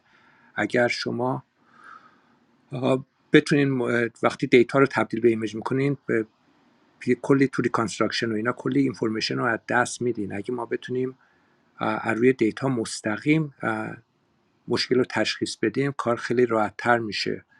و خیلی نمونه می‌تونم بگم. الان توی NYU دارن توی MRI reconstruction شون ده برابر speed شو بردن بالا. با اینی که با AI استفاده کردن و اتفاقا دنیل سادیکسون که یکی از کسایی هست این کار می‌کنه توی صحبتاش یه سوال می‌کنه میگه اگه ما یه network لازم داریم که data رو به image تحویل تبدیل کنه و یه network دیگه می‌خوایم که image رو به diagnostic تبدیل کنه why do we need the middleman که البته هدف اینجا بازم eliminate کردن radiologist نیست. من فکر می‌کنم اگه ما بتونیم از data اشکال ها رو پیدا کنیم ما می‌تونیم فقط اون قسمتی رو که اشکال داره reconstruct کنیم. نه اینی که تمام ایمیج رو که اسپید ده برابر بیشتر میشه. ممنون امیدوارم که سوال تو جواب داده باشم. محمود جان. خیلی عالی مرسی. بهروز عزیز عالی بود. ممنون از شما که اینجا هستین. برای ترند بعدی خب خیلی بحث روی دراگ دیسکاوری زیاد هست. کشورهای مختلف هم خیلی دارن استفاده می‌کنن. چند روز پیش توی یکی از اتاقها همین بحث این بود که یکی از بزرگترین cluster هایی که NVIDIA واسه انگلیس درست کرده در استفاده می‌کنن Cambridge-1 چند یکی از اون شرکت هایی که درگیر هست شرکت pharmaceutical GSK استفاده می‌کنه از این در واقع برای AI در drug discovery قبلا هم اتاق داشتیم با اساتیدی چون رضا الفتی صابر که ایشون global head AI هستن تو شرکت فا... شرکت سانوفی که در کلی در مورد برامون صحبت کردن. دوست داشتم که نظر ایجان هم در مورد trend هایی که الان هست تو بحث drug discovery اینکه چطور استفاده میشه اصلا AI توی drug discovery و همچنین خبری که سال قبل اومد در مورد همون پروژه AlphaFold که برای protein structure بود رو هم برامون بگید. ممنون میشه مرسی. حتما خیلی ممنون سوال محمود جان. قبلش فقط بگم که کاملا با دکتر شبستری موافق هستم. هم رادیولوژیست ها قطعا بهشون نیاز خواهد بود برای دادن اون رأی نهایی و اونها در واقع AI جور فقط توی decision making کمک کننده خواهد بود ولی تصمیم نهایی باید با اون انسان یا اون رادیولوژیست باشه. در رابطه با اینکه یه ذره از data های خام‌تر استفاده بکنیم به جای اینکه بیایم از اون reconstructed image استفاده بکنیم این هم نکته جالبیه و می‌تونه کمک کننده باشه. فقط بحث اینجاست که شاید یه مقدار complexity اون work رو پیچیده بکنیم که مثلا اون دیت اون مثلا RF data هایی که قبل از اینکه بخواد image ساخته بشه وارد مدل بشن و فقط بخشش اون رادیولوژیست ببینه می‌تونه کمک کننده باشه ولی نمی‌دونم از, از این جهت که باهاش آشنایی ندارن چه مقدار حالا training جدید نیاز خواهد بود چه مقدار روی اون workflow ی الان اثرگذار خواهد بود این رو چیزی که جواب خیلی محکم براش ندارم. ولی خب قطعا می‌تونه نقطه نظر جالبی باشه. از اینکه به جای اینکه از image استفاده بکنیم سعی کنیم از اون انبوه data های خام‌تر یا قبل تر استفاده بکنیم. در رابطه با drug discovery هم این هم یه بحثی هستش که خیلی استفاده از AI داره دوش پررنگ میشه به خصوص به توسط کاری که DeepMind انجام داد. و علتش یا motivation اصلی این قضیه هم این هست که پروسه drug discovery پروسه خیلی زمانبر و خیلی خیلی پرهزینه ای هست. برای اینکه حالا یه context ی به این ماجرا بدیم به طور اوریج حالا چیزی که من خوندم اینه که برای اینکه هر drug یعنی هر drug ی بخواد وارد market بشه اون هزینه ای که از برای کل clinical trial ها و اون کل development ش لازم هست چیزی بین دو دو تا دو شیش دهم یا یه مقدار بیشتر میلیارد دلار خواهد بود. هزینه خیلی خیلی بالایی هست برای هر دارو. و معمولا پروسه زمانی هم که drug discovery صورت می‌گیره معمولا حول و حوش 12 سال هست به طور میانگین. خب ببینیم که چقدر بازه زمانی زیاد و هزینه زیادی لازم هست که فقط یه drug وارد market بشه. طبق تخمین ها AI اگه وارد این داستان بشه این هزینه می‌تونه تا 70 درصد کاهش پیدا کنه و برای همین خیلی انگیزه رو زیاد کرده برای شرکت های حالا pharma که خیلی تو این زمینه مانور بدن. گوگل هم که از 2018 که اول که اومد مدل AlphaFold رو داد و بعدتر که AlphaFold دو رو داد که خب این قضیه رو خیلی پررنگترش هم کرد. اتفاقی که افتاده اینه که پروتئین های همونجور که می‌دونیم از یه سری آمینو اسیدها تشکیل شدن که اینها به حالت فولد یا در هم تنیده هستن و شکل در هم تنیدگی اینها باعث میشه که کارکرد پروتئین به طور کلی تغییر بکنه. فقط با کوچکترین تغییری در حالا شاخک‌هاشون یا شکل زاویه که اینا با هم دیگه در حال اینترتواین هستن با هم دیگه. کاری که آلفا فولد انجام داد این بود که توی اون چلنجی که حالا کسب هر سال در واقع داشته شرکت کرده و یه مدلی رو استفاده کردن که فقط با داشتن این sequence های آمینو اسید ها و بدون اطلاعات اضافی بتونن ساختار سه‌بعدی پروتئین رو پیش بینی بکنن که البته این توی AlphaFold دو اتفاق افتاد. و برای اینکه یه context هم بدیم به این تفاوتی که مدل با مدل های قبلی داشت یه score ی هست به اسم GDT که توی این مسابقه حالا ازش استفاده می‌شد که از 0 تا 100 بود که سری اولشون آلفا فولد به طور میانگین عددی که بهش دست پیدا کردن توی پیش بینی های درست هولوش اگه اشتباه 68 بود که خیلی بالاتر بود از مدل های قبلی که از AI استفاده نمی‌کردن. فکر می‌کنم زیر قبلیاش مثلا هولوش 40 یا زیر 50 بودن اگه اشتباه نکنم. و آلفا فولد دو که سال 2020 اومد این عدد به 92 و نیم حدود در رسید که خیلی عدد بالایی بود و همه رو خیلی شگفت زده کردش که میشه ساختار پروتئین رو به صورت سه‌بعدی پیش بینی کرد. این خیلی توی time saving موثرتر خواهد بود چون اگه ما ساختار پروتئین ها رو داشته باشیم می‌تونیم برای درمان بیماری ها و تولید drug ها ازشون استفاده بکنیم که بدونیم که مثلا چه مولکولی باید بیاد روی این پروتئین بشینه که حالا این بیماری رو از بین ببره. حالا چه ویروس های بعدی و اینها. یه خبر جالبی هم که من این اواخر خونده بودم مثل که سال ژانویه امسال یه گروهی توی شانگهای اومده بود از این مدل آلفا به طور نیمه مستقیم استفاده کرده بود و نتایج خیلی جالبی گرفته بودن. اینها تارگتشون HCC بود که یه سرطان پیشرفته کبد هست و درمانی تقریبا نداره و خیلی خطرناک است این رو اومده بودن با یه مدل AI که حالا این هاوس خودشون دیولپ کرده بودن میزان پروتئین هایی که مشکوک هستن که باعث این HCC یا این بیماری که کبد میشن رو شناسایی کرده بودن. یه لیست 20 تایی تهیه کرده بودن. یکی از این پروتئینات اسمش رو نوشتم سی دی سی دی K20 بود که پروتئینی است که مثل اینکه نقش خیلی مهمی در این نوع بیماری کبد داره. که سرطان پیشرفته کبد به نوعی میشه گفت هست. اومدن این پروتئین رو که اسمش رو پیدا کردن به عنوان یکی از top candidate ها رفتن با استفاده از AlphaFold ساختارایی که مدل AlphaFold همون DeepMind اومده بود همین CDK 20 رو پیش بینی کرده بود ساختار سه‌بعدیش رو استفاده کردن و با استفاده از اون یه AI مدل دومی رو ترتیب دادن که بیاد مل... شکل مولکولی که بیاد روی این بشینه رو پیدا بکنن. و به نتایج نسبتا قابل قبولی رسیدن و در حد همین preliminary result بود کارشون. ولی خب کارشون خیلی می‌تونه مهم باشه. از این جهت که این پروسه در کل این قضیه در سی روز اتفاق افتاد. و چیزی که خیلی خیلی بی سابقه هست. معمولا به همچین نقطه‌ای برسیم که بدونیم که چه مولکولی باید بیاد روی این پروتئین بشینه خیلی کار زمان بری هست. و اینکه این کار بتونیم در پروسه چند روز یا حالا یک ماه زمانش رو کاهش بدیم خب خیلی achievement بزرگی هست. و این فقط یه مثال هست. من مطمئنم که این روند خیلی پررنگتر و جدیتر خواهد شد واسه مریضی های مختلف و drug های مختلف.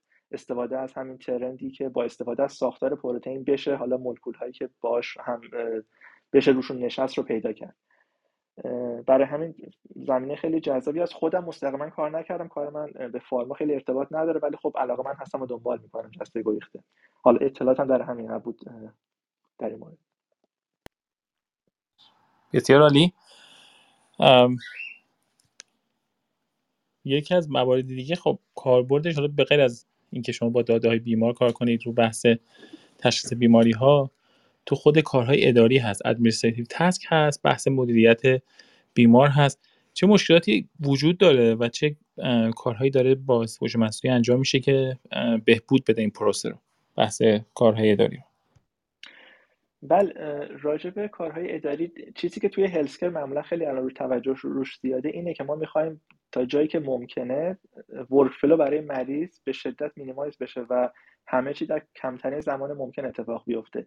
که این می‌تونه از زمانی باشه که به بیمارستان مراجعه می‌کنه زمانی باشه که پذیرش میشه. اون حالا اگه این patient هست توی بیمارستان میمونه و در نهایت ترخیصش.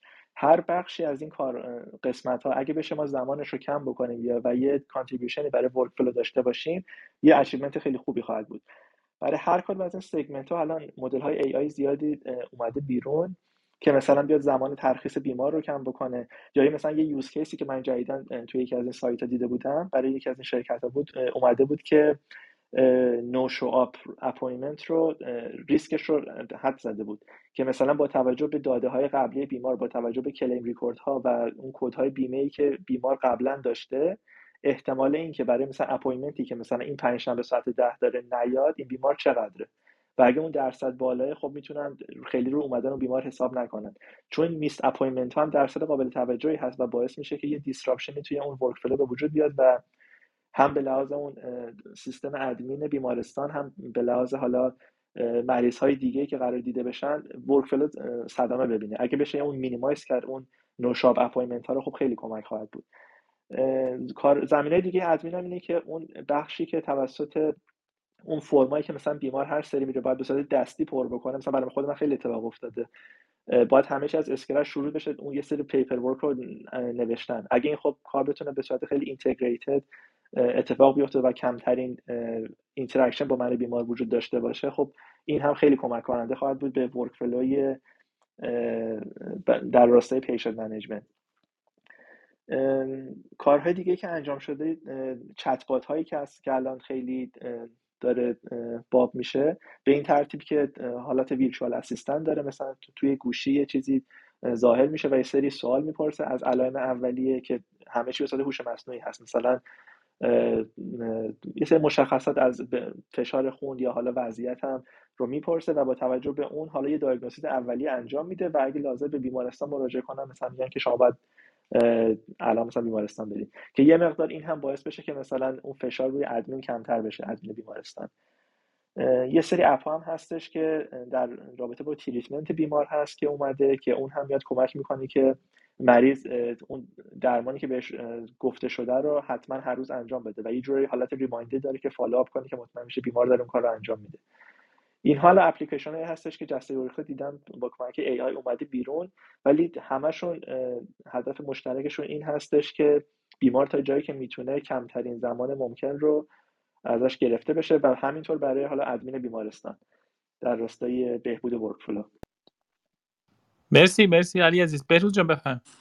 من یه اپلیکیشن دیگه اضافه می‌کنم که جز یکی از grant هایی که دست خودمه که تو ICU استفاده می‌کنن از AI واسه کسی که نمی‌تونه communicate بکنه که مطمئن باشن وقتی که بهش drug واسه drug بهش میدن یا painkiller میدن که اووردوس یا underdose نشه که چون نمی‌تونه بگه که درد دارم یا درد ندارم با این با تشخیص تمام دیتایی که کالکت می‌کنن اینجا و حتی با چیزهایی که روی صورتش با فیلم می‌گیرن از تغییرات چهرهش می‌تونه تشخیص بده که این داره درد می‌کشه یا درد نمی‌کشه. بنابراین دراگش رو پنکلرش رو زیاد نمیدن یا فرام کم نمیدن که این درد بکشه که فکر می‌کنم یکی از اپلیکیشن های خیلی خوبه. ممنون. خیلی عالی. مرسی بهروز جان از این کشای کردیم یه سال فالوآپ داشتم و بعد خشایار ادامه میدم ما یه دوره همی داشتیم قبلا با پروفسور سقفیان سروش سقفیان ایشون استاد هستن در دانشگاه دانشگاه هاروارد هاروارد کندی اسکول که روی هلت کیر اپریشن ریسرچ کار می‌کنن. و خب یکی از بحثایی که می‌کردن بحث اولویت بندیه وقتی که شما فرض کنید یکی از یه مدیکال دیوایسی دارید یا فرض کنید یه treatment ی دارید یه procedure ی دارید که نیاز هست که اولویت بندی کنید که چه کسی از اون استفاده می‌کنه اول و ممکنه life threatening هم باشه یعنی اون کسی که اول استفاده می‌کنه خب شانس بیشتری هست زنده بمونه. آیا از AI استفاده میشه برای این در واقع تعیین این اولویت بندی برای رو بحث health operation مرسی. در رابطه با منظورت این هستش که بیمارانی که مثلا ریسک بالاتری دارن رو اول پذیرش بکنیم نسبت بیمارانی که مثلا کم خطرتر هستن. درسته؟ منظورتون این هست؟ بله فاکتورهای زیادی هست. هم سن هستش همین که میزان سلامت هست هم چه فاکتورهای دیگه که کدوم بیمار زود بهش اولویت بدن و زودتر از این وسیله استفاده کنن دستگاه استفاده بله بله. بله بله. این محصولات اومده بیرون. می‌دونم حداقل در راستای onboard کردن بیمار برای بیمارستان حالا تو وارد رادیولوژی یا وارد imaging این اپلیکیشن ها بیرون اومده الان هستش که بیمارستان استفاده می‌کنن که صرفا با pull up کردن data ی بیمار یه جور حالت queue انجام میشه و حالا sort میشه که کدوم بیمار اول باید دیده بشه و اون user می‌تونه بهتر scheduling رو انجام بده. یه جور حالت operational efficiency اتفاق میفته با به کمک این نرم افزارا. تو حوزه مختلف هستش. می‌دونم چند تا دپارتمان حداقل تو imaging دارن این کار رو انجام میدن تو بیمارستان ها مرسی مرسی. آره این اینو منم می‌دونم توی radiologist ها یعنی اون کسایی که عکس عکس گرفته میشه بعد توی اون queue ی که واسه radiologist میاد اونا هم prioritize میشه. یعنی خود AI فکر می‌کنه که کسی که مهمتر radiologist اول عکسش نگاه بکنه این اینم این فکر کنم تو خیلی از بیمارستان ها این الان هست. علی قسمت بعدی که می‌خوایم حرف بزنیم درباره ریموت پیشن مانیتورینگ و تریتمنت و بحث اینکه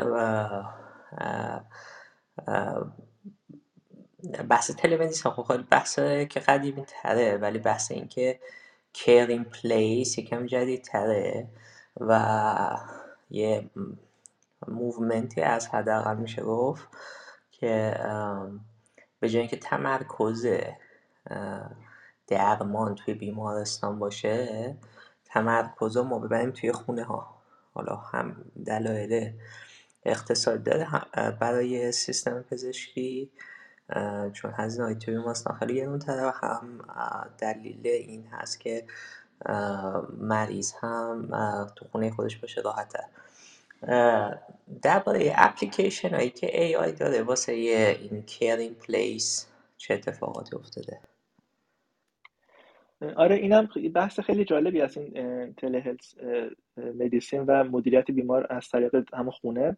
و انگیزه این هست که ما می‌دونیم که الان تو ای کامرس و حالا مارکت های دیگه داره اتفاق میفته که همه چی برای مشتری در داخل خونش می‌تونه انجام بشه. خب چرا راجع به هلسکر اتفاق نیفته؟ و در همین حوزه الان خیلی فعالیت زیاد شده. می‌دونم که مثلا خود آمازون یه دونه آمازون هلسی رو شروع کرده که به در فقط البته فقط واسه امپلوی خودش داره اعمال می‌کنه طبق حالا سایتشون و به کارمنداشون یه در واقع یه سری input وارد می‌کنن و با توجه به اون حالا اگه نیاز به بیمارستان رفتن باشه یا حالا follow up نیاز داشته باشن یا حالا نیاز باشه که به از طریق virtually به یه دکتری وصل بشن همه چی از طریق حالا لپتاپشون تو خونه یا حالا تلفنشون می‌تونه اتفاق بیفته. لازم نیست به بیمارستان مراجعه بکنن. و تا اونجا که می‌دونم حتی بحث بیمهش هم کاور شده. یعنی انگار همون اتفاق میفته که ما شخصا به بیمارستان مراجعه بکنیم و تحت درمان قرار بگیریم. حالا درمان هایی که خیلی تهاجمی نیستن یا حالا با یه ویزیت ساده قابل تشخیص هستن یا حالا حداقل virtual قابل تشخیص هستن. این اتفاق رو شروع کرده اما تو فعلا فقط واسه employee خودش هست هنوز این رو بیرون نده واسه بقیه. شرکت دیگه هم هستن که روی بحث remote patient monitoring دارن کار می‌کنن. الان virtual assistant هایی هستن که کاملا 24/7 همه روز و همه ساعت ها دارن این حالت مانیتورینگ رو برای بیمارانی که نیاز به مراقبت دارن انجام میدن. خب این کاریه که نمی‌تونه توسط حالا یه اپراتور یا حالا یک شخص صورت بگیره یا اگرم صورت بگیره انقدر میزان مراقبتش بالا نخواهد بود. به این ترتیب که حالا یه سری علائم حیاتی مثل blood pressure یا حالا حالا اگر می‌خواد Apple Watch باشه یا حالا یه device که بهشون وصل هست از این wearable device ها یه سری data یی رو continuously دارن میفرستن به یه سروری و حالا یه سریشون edge computing درش اتفاق میفته. یعنی خود اون device ی که بهشون وصل است این مدل ML run میشه و بهشون data میده. یه سری هم هستش که data فرستاده میشه بیرون و در نهایت براشون یه feedback ی میاد که چه action item بعدیشون چیه؟ مثلا باید کار خاصی رو انجام بدن یا وضعیتشون خوبه همین رو باید ادامه بدن. یه جور feedback گرفته میشه به کمک حالا این ویرچوال اسیستنت ها. برای همین این نگاهی که پیشنت سنتریک باشیم و سعی کنیم ما بریم به سمت مریضایی که مریض به سمت بیمارستان یه نگاه جالبی هستش که داره اتفاق میفته. من چند تا کتابم جدیدا خونده بودم. در راسته همین ترانسفورمیشنی که باید در هلسکر اتفاق بیفته و نگاه کاملا نگاه غلطیه. ما می‌دونیم که مثلا بیزینس های دیگه خیلی سعی می‌کنن یه آبسشن زیادی روی حالا مشتریشون یا حالا مصرف کنندشون داشته باشن. ولی تو سیستم هلسکر حالا تو آمریکا حداقل این قضیه خیلی پررنگ نیست و معمولا اکثر بورد سعی میشه به سمت اون پرووایدر باشه یا اون بیمارستان باشه. و این اینکه مریض رو اولویت قرار بدیم و مریض اون مرکز مرکز این سیستم باشه خیلی اتفاق جالبی هست که به کمک این تلهلس مدیسین داره اتفاق میفته و الان استارتاپ زیادی هم هستن که هم یا چت دارن ارائه می‌کنن یا virtual assistant هستن و آمازون هم که همونجور اشاره کردم به این سمت داره میره و احتمالا تا چند سال آینده خیلی هم بیشتر خواهد شد. در واقع north star هستش دیگه که تا جایی که میشه سعی کنیم که همه چی به سمت خونه بره. حالا حتی ممکنه به کمک internet of things یه سری device هم تعبیه بشه که حتی کارهای تهاجمی تر هم لازم نباشه بیمار بیرون بره. ولی در به این مسیر حرکت رو من دارم می‌بینم که خیلی داره شدید میشه.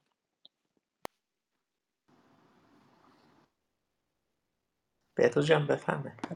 می‌خواستم اضافه کنم که یکی از دوستانی که اینجا هم زیاد میاد بیژن نجفی یه سنتر داره هستی سنتر آف تو استریم هلف پلیس که بهش میگن سی تو, سی تو شیپ که با NSF فاند شده و این سنتر کارش همونه که داره روی سنسورها و چیزهای دیگر رو روی که تو خونه بتونن کار بذارن و بتونن remotely monitor بشه. داره روی این کار می‌کنه الان. البته نمی‌دونم کامش چقدره ولی یه center یه که فکر می‌کنم سال دومشه الان با از fund شده. درسته. مرسی بهروز یه بار باید تو فکرم که با بیجنده با سی توش هم صحبت کردیم ولی ممنون که حالا منشن کردین. بحث دیگه ای هم که هست که حالا یه کمی اشاره شد همین ولیو بیس مدیسن هست که در واقع دکترها وقتی پولشون رو بگیرن که مطمئن اون آتکام برای پیشنت بوده. بعد به خاطر این ولی بیس سیستم خیلی بحث این که مانیتورینگ درست انجام بشه که مثلا بیمار داروشا سر وقت بخوره به میزان درست بخوره. خیلی بحث مهمیه و حالا خود دلیل اشاره کرد که مثلا بعضی از کسایی که تو مثلا مطب دکتر کار می‌کنن یا تو بیمارستان یه قسمتی از زمانشون می‌زنن که زنگ بزنن به بیمار رو بپرسن که مثلا دارو خوردی. که حالا مثلا این چت بات می‌تونه خیلی کمک بکنه. ولی حالا مثلا یکی از چیزه که توی سی تو فکر کنم یکی دمو دادیم چیز بود ایجاد آیوتی برای مثلا ظرف قرصا که درش که باز بشه مثلا شما این سیگنال بفرسته که آره پس این patient این ساعت این خورد. زیاد ندیدم آی باشه تا تو توی این مسئله. ولی حالا خواستم از خود بپرسم که واسه این همین مانیت patient monitoring که follow up بکنم ببینم patient چقدر بهبود پیدا کرده. جز همون چت ها چیز دیگه ای هم هست کردن و استارتاپی که روش کار می‌کنه برای این مسئله. در رابطه با قرص که گفتی می‌دونم الان قرص های دیجیتال اومدن. به این ترتیب وقتی قرص خورده میشه یه یه مثل که روکشی داره که از طریق که خطر نداره برای معده ولی یه سیگنالی رو میفرسته به موبایل یه اپی که نصب شده که مثلا بگه مثلا این قرص در این ساعت خورده شده که حالا قرصی میس نشده. این بیشتر واسه بیماری مهم هستش که میس کردن یه یه دوز از یه قرص خیلی می‌تونه خطرناک باشه. بیشتر تارگتشون گروه بوده. ولی خب راجب این در قرص نمی‌دونستم که حالا در به کمک آیوتی هم داره روش کار میشه. ولی اون ولیو بیس کر هم خیلی هم مهمه هم خیلی وین وین هست به خصوص برای بیمار که اگه اون مریضیش درست تشخیص داده شد یا مریضیش بهبود پیدا کرد در گذر زمان اون وقت ریمبرس بشه و اگه مریضیش بدتر شد به هیچ عنوان نباید هیچ پول رو بده چون اون مقصر نیست. این هم سیستم خوبی تشویقی خواهد بود چون اگه دکتر خیلی کارش خوب انجام بده و همه چی هم follow-up و همکاری بیمار خوب صورت بگیره هم تشخیص سریع و زود اتفاق بیفته بیشتر compensation صورت خواهد گرفت. یعنی value-based care فقط دو طرفه هستش. اگه سرویس خوبی داده بشه بیشتر پول بهشون برمیگرده به حال بیمارستان. و یا اون دکتر و اگه اینکه سرویس بد انجام بشه پول بیمه یعنی بیمه دیگه ریمبرس نمی‌کنه به خاطر حالا کمکاری یا حالا تشخیص غلط. و آره ولیو بسکر هم الان شیفت خیلی خوبی به سمتش وجود داره. مرسی مرسی مرسی. خب ما یک کمی در مورد کلاد صحبت کردیم. من قبل از اینکه بحث های بعدی بکنم اینکه من چند توضیح بدم. یکی اینکه ما در آخر بحثمون از همه کسایی که می‌خوام بیان روی stage اجازه میدیم بیان روی stage ببخشین اگر که دستتون رو بودیم بالا ما نهی بودیم به خاطر اینکه این قسمت اول room مون همیشه یه agenda یی ما داریم مثل content ی داریم که می‌خوایم تمامش بکنیم و بعدش همیشه Q&A داریم و در آخر در آخر room اگر هم که وقت بهتون اجازه نمیده توی توییتر که لینک شما این بالا گذاشتیم سوالتون رو بپرسین. این room ها ضبط میشه. ما سعی می‌کنیم همه سوالی که تو توییتر پسته شده جواب بدیم. و بعد می‌تونید شما replay room و ببینید و امیدواریم که سوالتون جواب داده باشه. ولی خواستم این نکته رو بگم.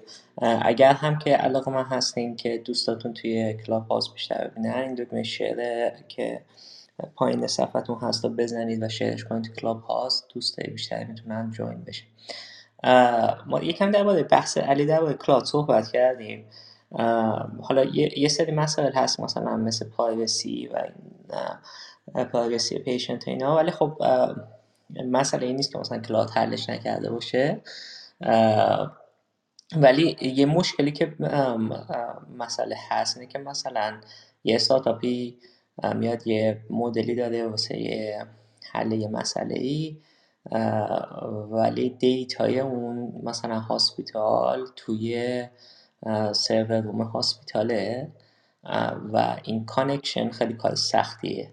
آیا فکر کنی که hospital و مراکز درمانی هم از این که خودشون در واقع server room خودشون و دیتا توی hospital خودشون باشه بیان و از cloud استفاده بکنن و این دیتا قابل دسترس تر باشه برای اینکه استارتاپ های مختلف بتونن در واقع مدلاشون رو پیاده سازی بکنن؟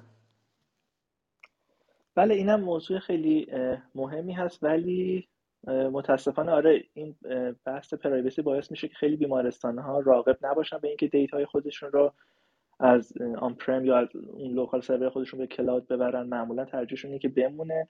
اینکه حالا چه راههایی وجود داره مثل استفاده از federated learning یا یه تکنیک هایی که بشه اونا رو راضی کرد که دیتا رو به cloud ببرن خب خیلی کمک کننده خواهد بود. هم برای حالا شرکت هایی که توانایی دسترس به دیتا های بیشتر رو ندارن حالا استارتاپ های نوپا و حتی همون شرکت های حالا big player ها اونها بهتر می‌تونن از دیتا های همدیگه استفاده بکنن.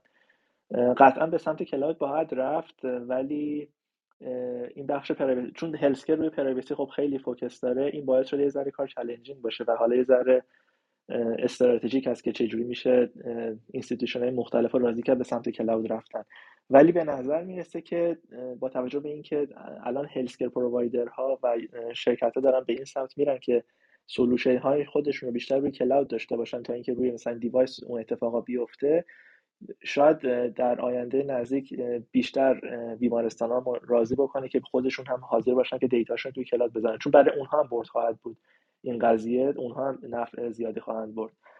و moving to cloud هم یکی از اون الگوهایی هستش که باید اتفاق بیفته و اونهایی که یه مقدار الان را خیلی راقب نیستن با گذشت زمان راقب خواهد شد چون این هم اتفاقی هست که باید بیفته.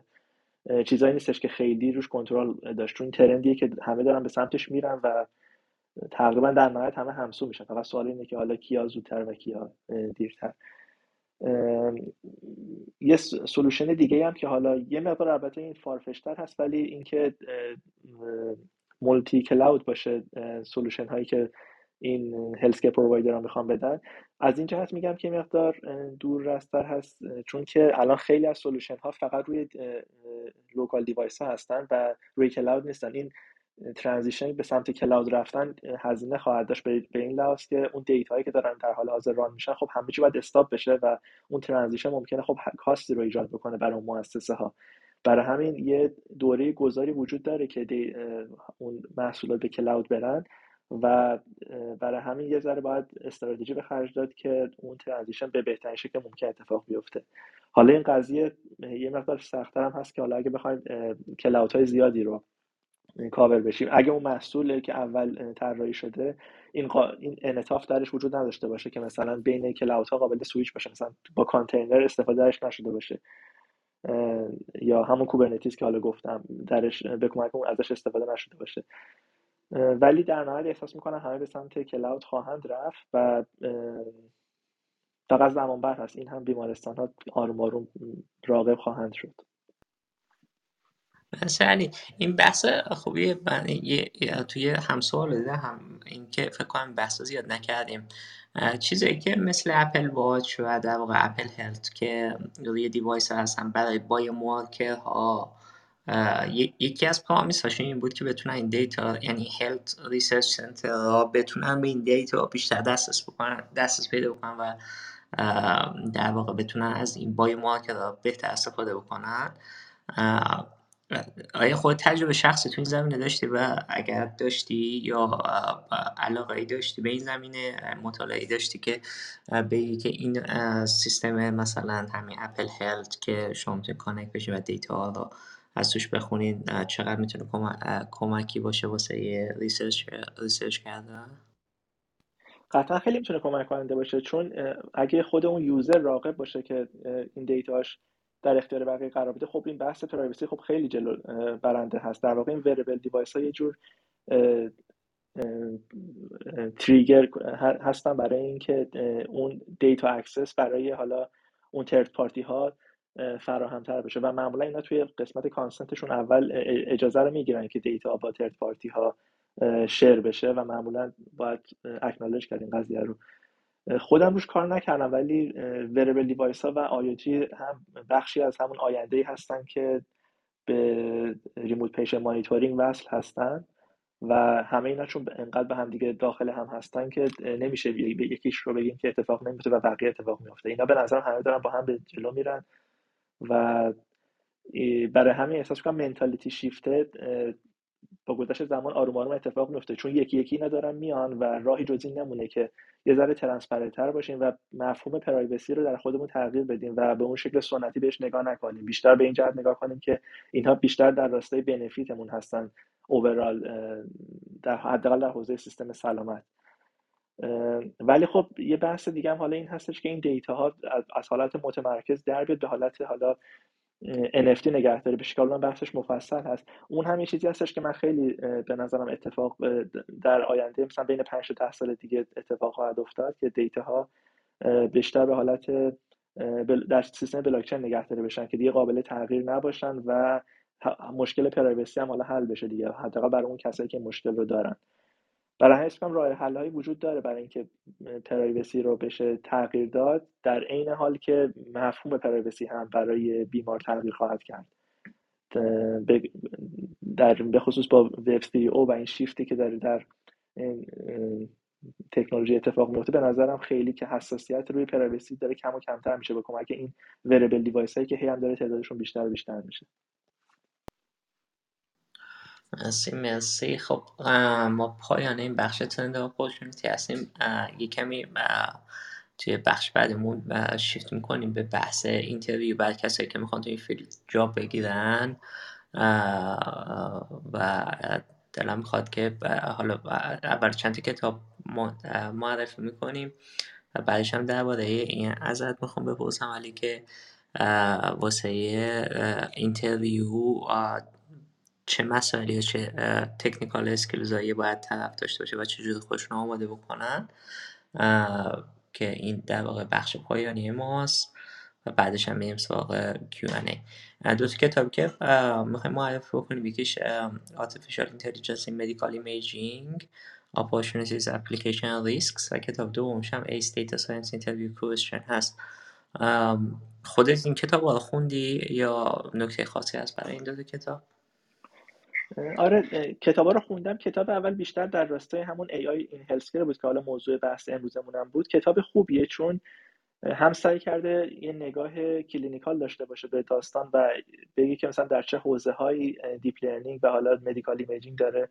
تغییر پیدا می‌کنه و در این حال سعی کرده حالا یه مقدار technical هم باشه یه مقدار مدل های deep learning رو توضیح بده که به چه ترتیبی هستن.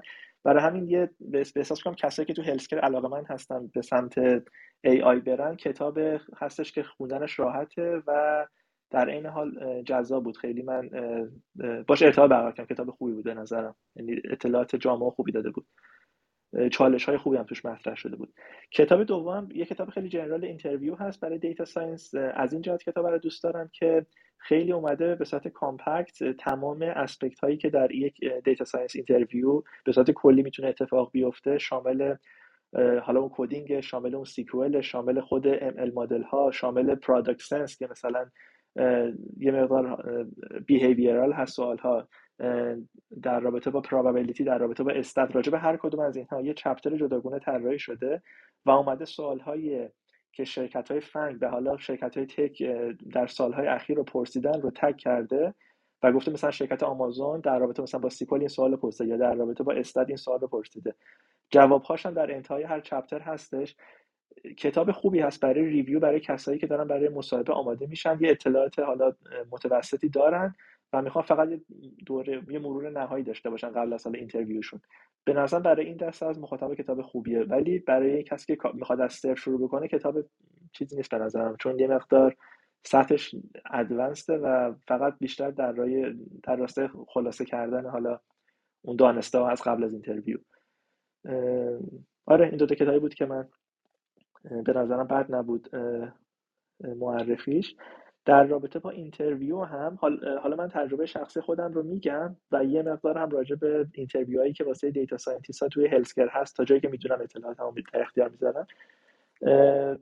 من حالا خبر خوب اینه که من خود منم رشتم data science نبوده من computer science نخوندم از background کاملا متفاوت اومدم به این حوزه و می‌خوام کسایی که حالا دارن همین مسیر رو دنبال می‌کنن و می‌خوان در آینده به این position ها سویچ بکنن بگم که قطعا می‌تونه اتفاق بیفته. واقعا این نیست که حتما باید computer science degree ای داشته باشین به خصوص توی healthcare که انعطاف بیشتره بیشتر به اون skill ها توجه میشه و اینکه حالا اون interview ها رو pass بشین یا حداقل یه پروژه رو انجام داده باشین در این راستا. برای خود من interview یی که بالا به فیلیپس داشتم به این ترتیب بود که معمولا که یه phone interview هستش با HR یه معرفی اولیه در مورد حالا انگیزه شغل و یه معرفی از اون شرکت. مصاحبه های بعدی که داشتم یه مصاحبه هستش که من یه presentation از کار خودم رو باید ارائه بدم که حالا ترجیحاً بهتر مرتبط با اون job responsibility هایی باشه که توی شغل گفته شده. یه presentation مثلا بین 45 دقیقه تا یک ساعته و یه سری سوال و جواب بعدش مطرح شد. و بعد از اون دو تا technical interview مختلف داشتم که معمولا های fundamental در رابطه با medical imaging cardiac imaging و های از این دست پرسیده میشه و البته سوالهای از data science هم پرسیده میشه توی بخش دوم technical ش اگه job تون خب به data science ارتباط داره یعنی ازتون خواسته شده همچین مهارت هایی و یکی دو تا مصاحبه behavioral بالا با رئیس دپارتمان و با hiring manager داشتم که اونها هم مصاحبه حالا بین یه رو تا نیم ساعت هست و این پنج تا مصاحبه بود پروسه کلی مصاحبه من. خود من مصاحبه شامل coding interview و SQL رو نداشتم. حالا ولی الان می‌دونم که یه ذره داره مصاحبه شکلش فرمتش عوض میشه. خیلی از این startup company به خصوص توی healthcare معمولا یه take home exercise یه coding exercise ی میدن. حالا با استفاده از این شرکت هایی که الان همچین پلتفرمی ارائه می‌کنن که track می‌کنه user رو که حالا plagiarism انجام نده یا اینکه تو زمان خودش بتونه کد رو انجام بده و نمره میدن به تمیزی کد و از این داستان ها این رو معمولا الان می‌خوان. قبلا اینجوری نبود ولی به نظر می‌رسه که بیشتر این هم داره بخشی اضافه میشه. چون position های general data scientist اون رو حالت default داشتن.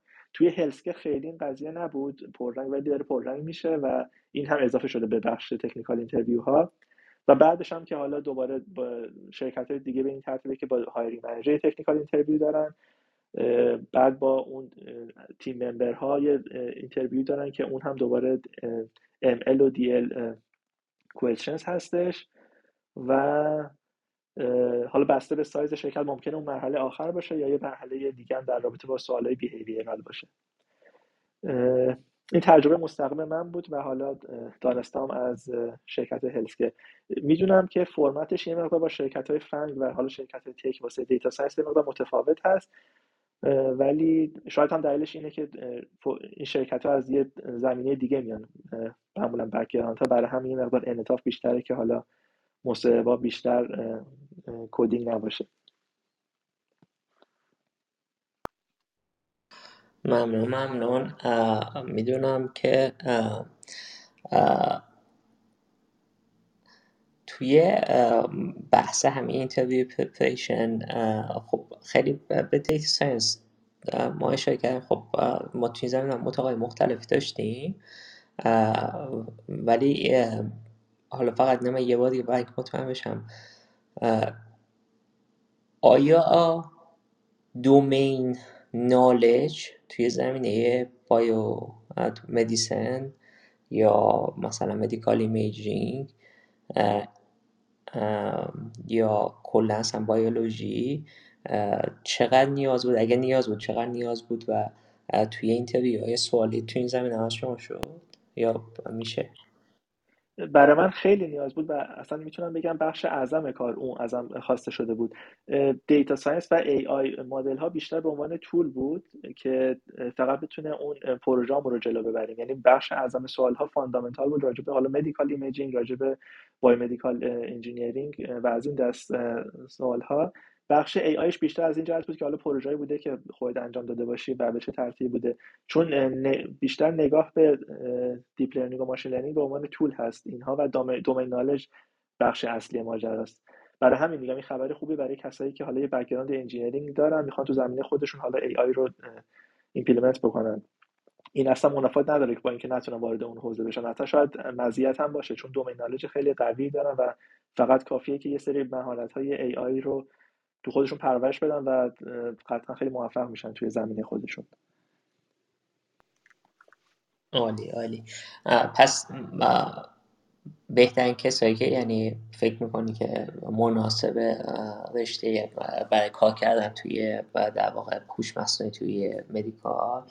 کسایی هستن که مثلا از رشته مثل بایولوژی یا biomedical engineering یا داشته مرتبط اومده باشم ولی بعد مثلا یک سری درس های یا course های مربوط به machine learning و data science هم خونده باشن. این فکر می‌کنی که background بهتری باشه درسته؟ درست برای position های research scientist که حالا مثلا فیلیپس اینجوری هستش که بخش R&D ماجرا بزرگتر هست.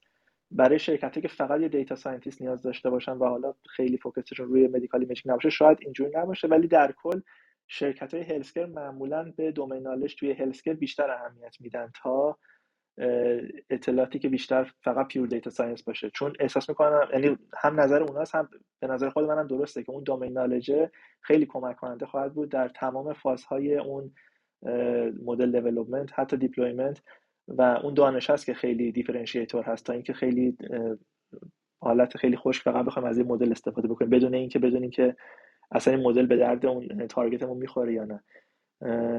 برای همین تو فیلیپس که قطعا اینجوری بود شرکت دیگه فکر می‌کنم تو حدی به این ترتیب باشه. عالی عالی. خیلی ممنون. من محمود هم چند تا سوال داره محمود جان اگر که با ما هستیم سوالاتون خوشحال میشیم بشنم حتما. مرسی علی عزیز. تا اینجا با ما هستین و استفاده می‌کنیم. و همچنین بهروز عزیز مرسی از خشایار برای مدیریت عالی.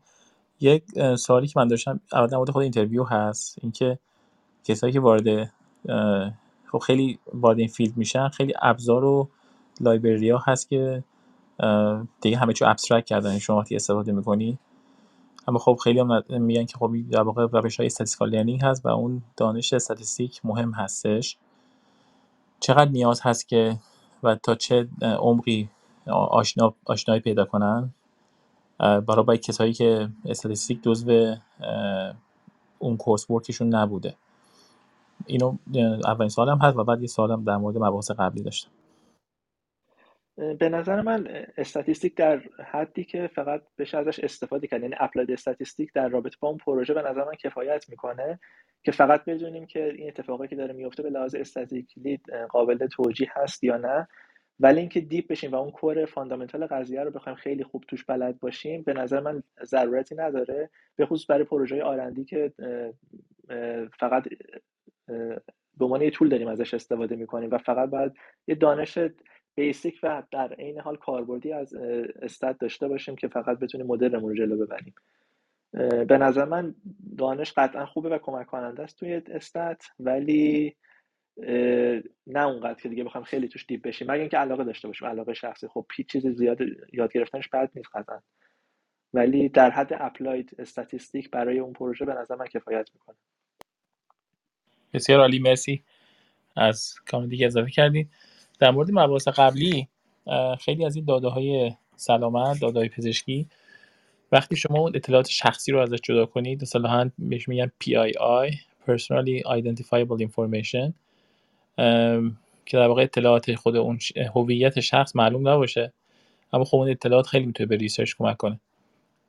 آیا trend ی رو مشاهده کردی که خیلی از رو بیان حالا این داده داده که این PII information داده جدا شده ازش و تمیزش کردن جوری که هویت اشخاص معلوم نیست اما به research می‌تونه کمک کنه و می‌تونن توی scope بزرگتر این داده رو به اشتراک بذارن. آیا همچین تلاشی هم هست برای بهتر کردن این مدل ها آره هستش. الان من یه مثالی که می‌تونم بزنم یه داده هست به اسم داده MIMIC که الان publicly available هست. اومدن کاملا de-identify ش کردن.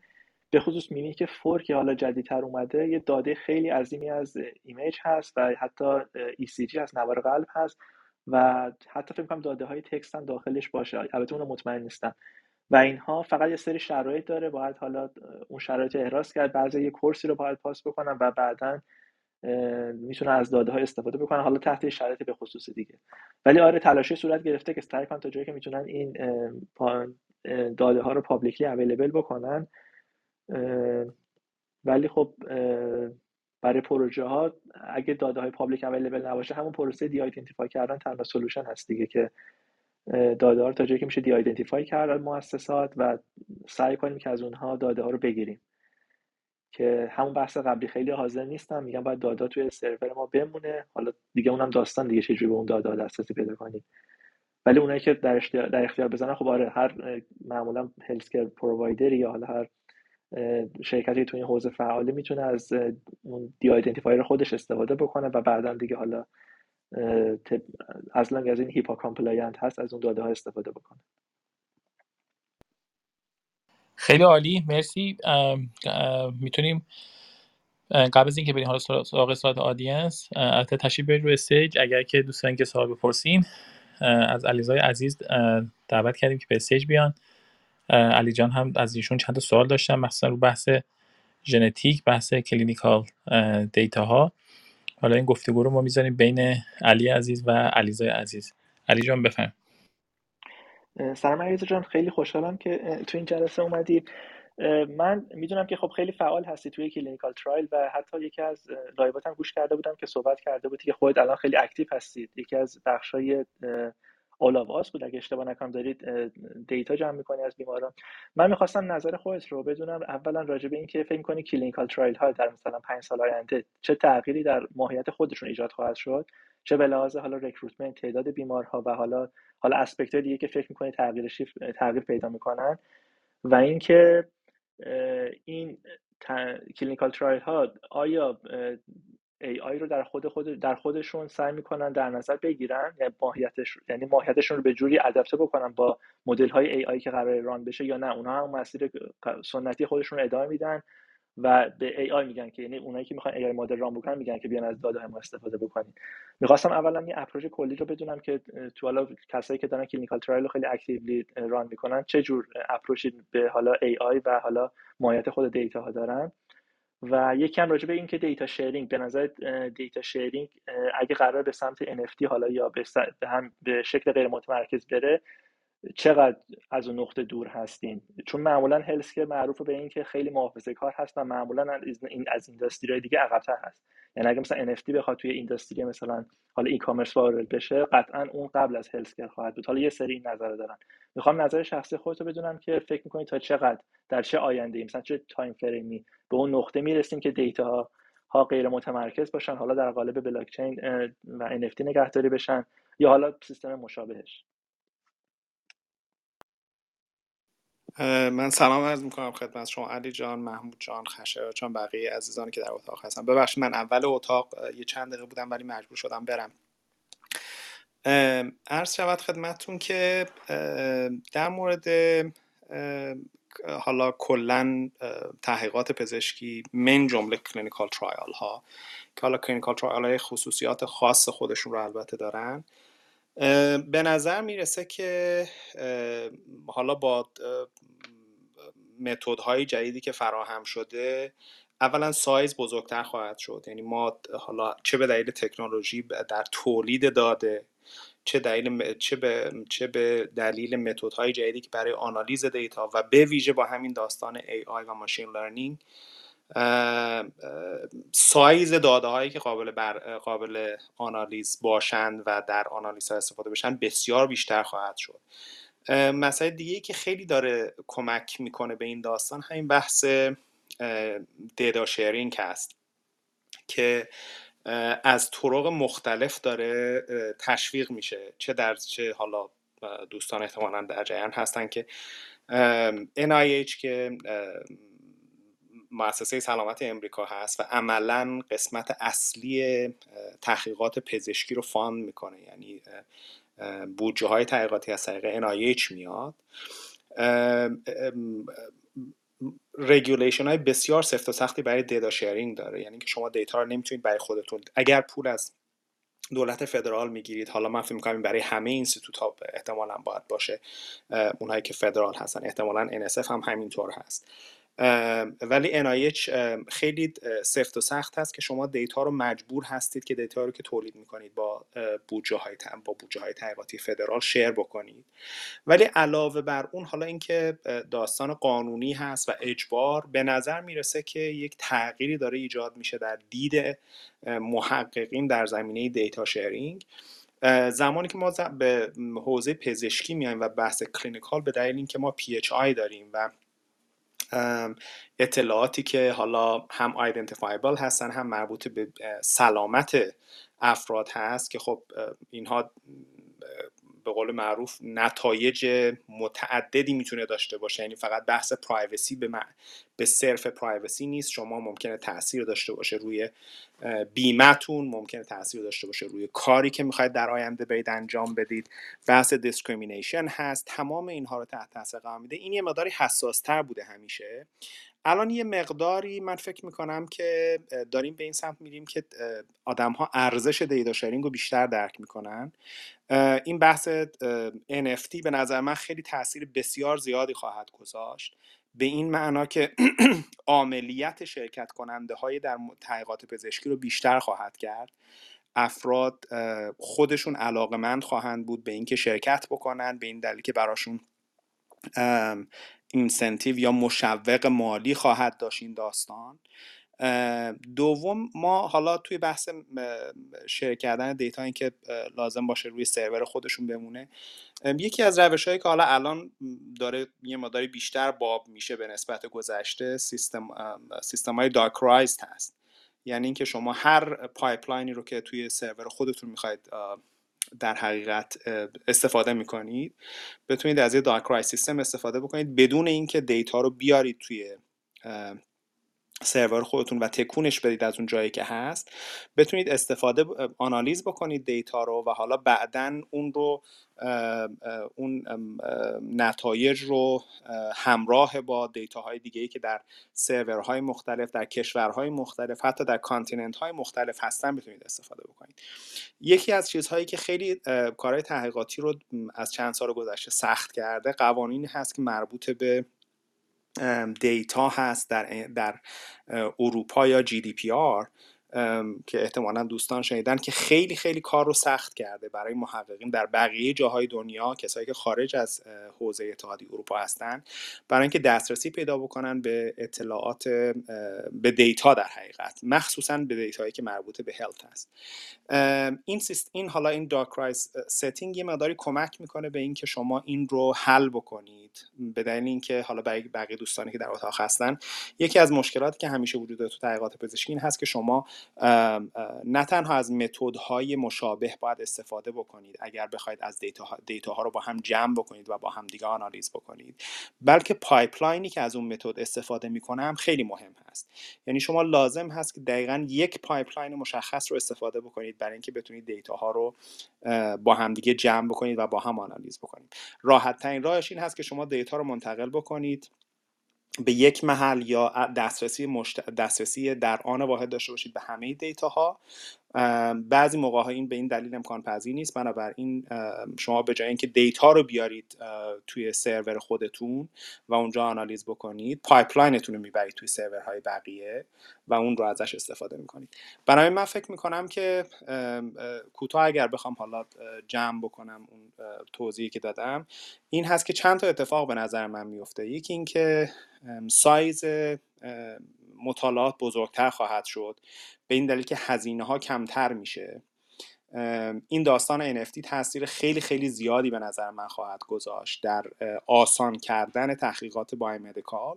به این دلیل که افراد عملیت بیشتری شرکت کننده ها عملیت بیشتری پیدا خواهند کرد. و نه تنها عملیت بلکه انگیزه بیشتری خواهند داشت برای شرکت کردن در مطالعات. به این دلیل که مشوق مالی براشون داره. به نظر من که این اگر اتفاق یعنی حالا تا چند سال ما با یک انقلاب به نظر من خیلی اکسایتدم نسبت به این داستان NFT در حوزه تحقیقات پزشکی. اتفاق دیگه که خواهد افتاد اینه که ما دیتا شیرینگ رو داریم می‌بینیم که تشویق داره میشه این بحث حالا توی حوزه های مختلف. شما حتی در داستان من مثالی رو که بزنم که شاید کمک بکنه. شما اینجا ما یه مؤسسه داریم در بوستون که بعضی که احتمالا خیلی از عزیزان باش آشنا هستن. اسمش هست Broad Institute of MIT and Harvard یه مؤسسه مشترکی هست که بین MIT و هاروارد تاسیس شده و کارش biomedical science هست و biomedical research و یکی از انیشیتیو هایی که در حقیقت دارن پیگیری می‌کنن همین داستان data sharing هست تو حوزه های مختلف. data sharing به این معنی که خب شما data تون میاد data generate می‌کنید بعدا حالا بعد اینکه خودتون یه مقدار آنالیز کردید با بقیه collaborate می‌کنید همکاری می‌کنید. ولی حتی در این حد پیشرفت که ما برای اولین بار زمانی که ابولا شایع شده بود حالا این دیگه بعد از این داستان ما به, به صورت خیلی واضح توی داستان pandemic دیدیمش.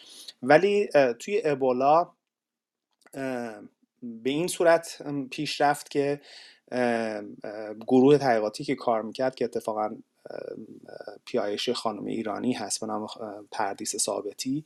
اینها data رو به محض اینکه generate می‌کردن share می‌کردن با هر کسی که از هر جای دنیا بخواد آنالیز بکنه. و بنابراین و خودشون می‌گفتن که بعضی موقع افراد زودتر از خود مایی که data رو generate می‌کنیم آنالیز می‌کنن data رو. این یه من به نظر من برای اولین بار بود که اتفاق میافتاد چون معمول بر این هست که شما یه کار یه آنالیز رو انجام می‌دید و بعدا data رو share می‌کنید با بقیه.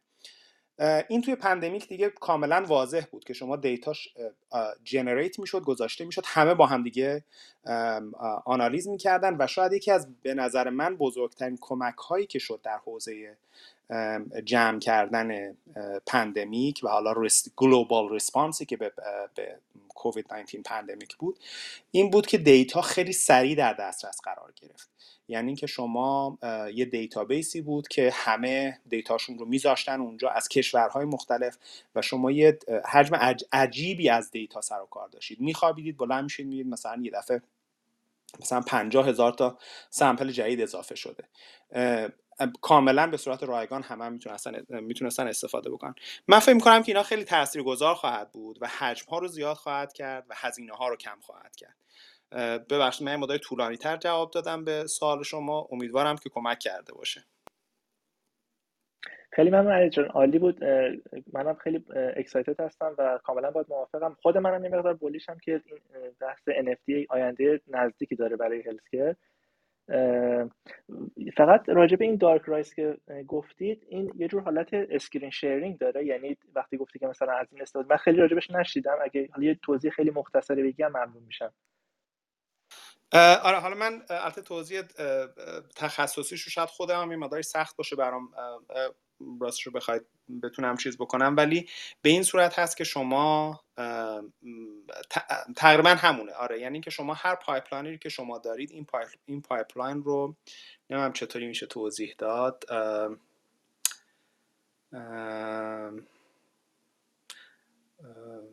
راستش من همون کلمه ای که به ذهنم میاد همین داستان dockerize هست. یعنی اینکه شما عملا pipeline تون رو یه جای دیگه اجرا می‌کنید. همون pipeline خودتون رو منتقل می‌کنید یه جای دیگه اجرا می‌کنید.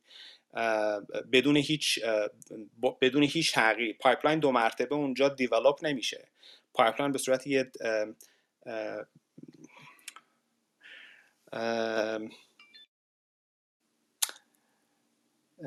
یه مقداری توضیحش برای خودم هم چیزه. نمی‌دونم اگه دوستان توضیح دارن روی توضیح که dockerize چطوری استفاده میشه به چیز ساده تر اگه کمک بکنن به من خیلی ممنون میشم. آره علی dockerize کردن. در واقع اینه که شما abstract می‌کنین کدتون و اون محیط و environment تون همش abstract میشه توی image ی و در واقع این deployable میشه تو هر نوع environment ی یعنی خیلی از مشکلات DevOps و ML Ops می‌تونه توسط dockerization کردن اون اپلیکیشنتون و مدلتون حل بشه. ما اتفاقا توی بحث cloud native با, با پویا هم یه بحث کردیم. حالا توی workshop ش فکرم هست که بیشتر توضیح دادیم این موضوع رو. ولی اگر کسی که علاقه من دارن برن گوگل کنن Docker هم ویدیو خوبی هست هم workshop قبلی ما هست که اینا کامل توضیح میده خیلی ممنون ممنون. آره. دقیقا. یعنی که شما دو مرتبه عملا عین همون pipeline رو شما یه جای دیگه ای استفاده می‌کنید ازش برای آنالیز دیتا. خیلی ممنون. دستتون درد نکنه. عالی. مرسی مرسی. حالا یه سوالی هم از علیرضا جان داشتم در مورد خود بحث ژنتیک یعنی که تخصص خودتون هست.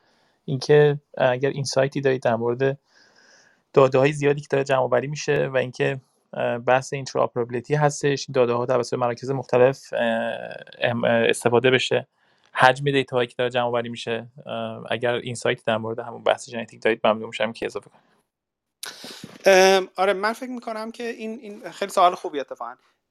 یکی از حالا توی حوزه biomedical big data من فکر می‌کنم دوستان حالا می‌تونن من رو اصلاح بکنم ولی big data توی دو تا حوزه فکر می‌کنم که معنای بیشتری پیدا می‌کنه در حال حاضر. یکی تو حوزه ژنتیک هست که ما دیتایی که تولید می‌کنیم دیتای از نظر حجم بسیار عجیب غریب هست. و حالا حداقل توی سیستم هاروارد توی سیستم medical school هاروارد من می‌تونم به شما بگم که بیشترین دیتایی که روی cluster computer cluster هاروارد هست دیتای ژنتیک هست. مسئله دوم image همین medical imaging ها هستن. یعنی اینکه این دوتا عملا توی حوزه پزشکی احتمالا شروع big data با اینها بود و حالا بیشترین چیزهایی که بیشترین متد هایی هم که develop شده توی همین دوتا حوزه هست. بحث ژنتیک اهمیتش در این هست که حالا بحث های imaging از قدیم بوده و خب تاثیر خیلی زیادی داشتن حوزه develop شده هست. حوزه است که خیلی روش کار شده و داره کار میشه. اهمیتش کاملا مشخص هست. حوزه ژنتیک مقداری متفاوت هست به این معنا که خب اولا حوزه جدیدتری هست. ما هنوز در حال دیولپ کردن متد هستیم برای آنالیز کردن. در مورد اکثری، اکثریت ژنوم ما چیزی نمی‌دونیم واقعا. و این ندونستن این که شما اصلا چه, چه قسمتی از ژنوم چه کاری داره انجام میده محدودیت خیلی بزرگیه. ولی در کنار اون این محدودیت خودش فرصت میشه برای کارهای تحقیقاتی.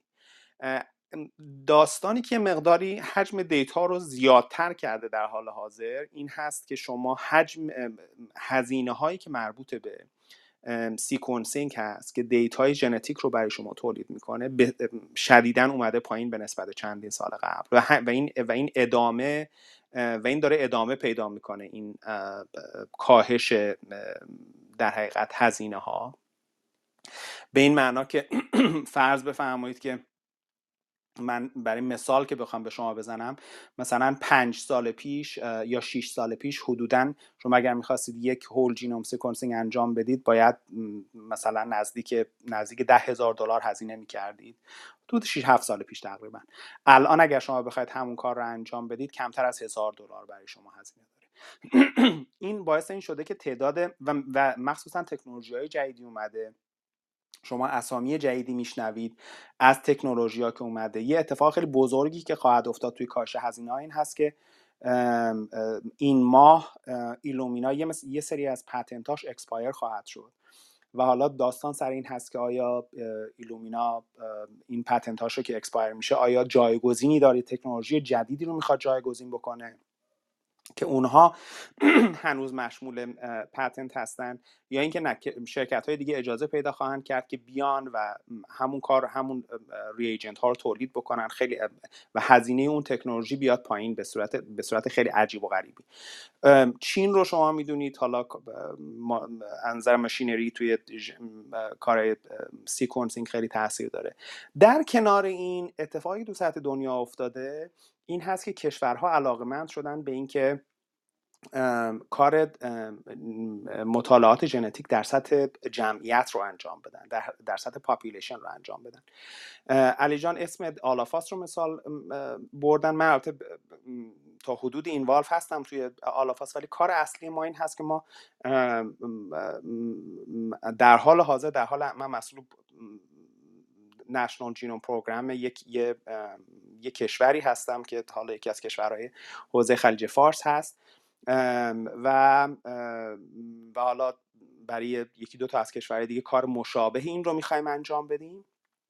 اون همین هست که تو این مطالعات جمعیتی ژنتیک این هست که شما تعداد حجم زیادی از افراد رو در سطح جامعه سیکونس می‌کنید. این حجم زیاد افراد به شما و همراه که همراه قاعدتا داده های بالینی هست به شما اجازه خواهد داد که شما بتونید سیگنال های مشخصی رو حالا چه در زمینه کارکرد ژن هایی که شناخته شده هستند برای عامل بیماری و عامل بیماری هستند یا در سلامت نقش دارن در اون جمعیت خاص بررسی بکنید. به خاطر اینکه ما به وضوح دیدیم و این اثبات شده است که شما ژنتیک میکاپ کشورهای مختلف و جمعیت های مختلف با هم متفاوت هست و این هم فرصت فراهم می‌کنه هم تهدید فراهم می‌کنه برای اون کشورها. تهدیداتش در این هست که خب خیلی از مطالعاتی که انجام میشه نزدیک 80 درصد بالای 80 درصد جنومیک دیتایی که ما در حال حاضر در اختیار داریم مربوط به نژاد اروپایی هست.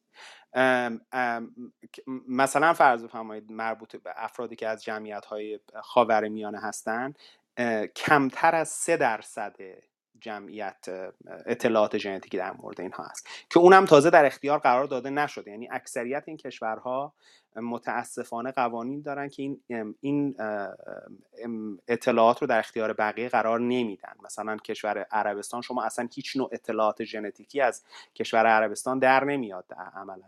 و اینها حالا یه بحثای سیاسی و امنیتی تو ذهنشون هست که ما دارید کار رو مشکل می‌کنه. کشورها میان این تو سطح زیاد انجام میدن. فرض بفرمایید من یکی از بزرگترین پروژه‌هایی که ما الان involve هستیم مربوط به امارات هست. امارات تمام population خودش رو نه فقط citizen ها رو بلکه تمام population خودش رو پلان داره برای اینکه whole genome sequencing انجام بده. ما در مورد یه جمعیت حدود 8 میلیون نفری داریم صحبت می‌کنیم. program All of Us در امریکا یک میلیون نفر رو داره sequence می‌کنه. ولی این کشورهایی که میان و حالا ریسورس در اختیارشون هست امکانات در اختیارشون هست برنامه های حالا خیلی بلند پروازانه ای دارن واقعا برای این داستان و این حجم دیت های زیادی که میاد عملا یه مقداری بازار تکنولوژی رو توی بحران قرار میده. حالا چه در برای تولیدش چه برای آنالیزش. که شما روش های جدیدی رو برای ذخیره کردن دیتا برای آنالیز کردن دیتا برای share کردن دیتا داشته باشید.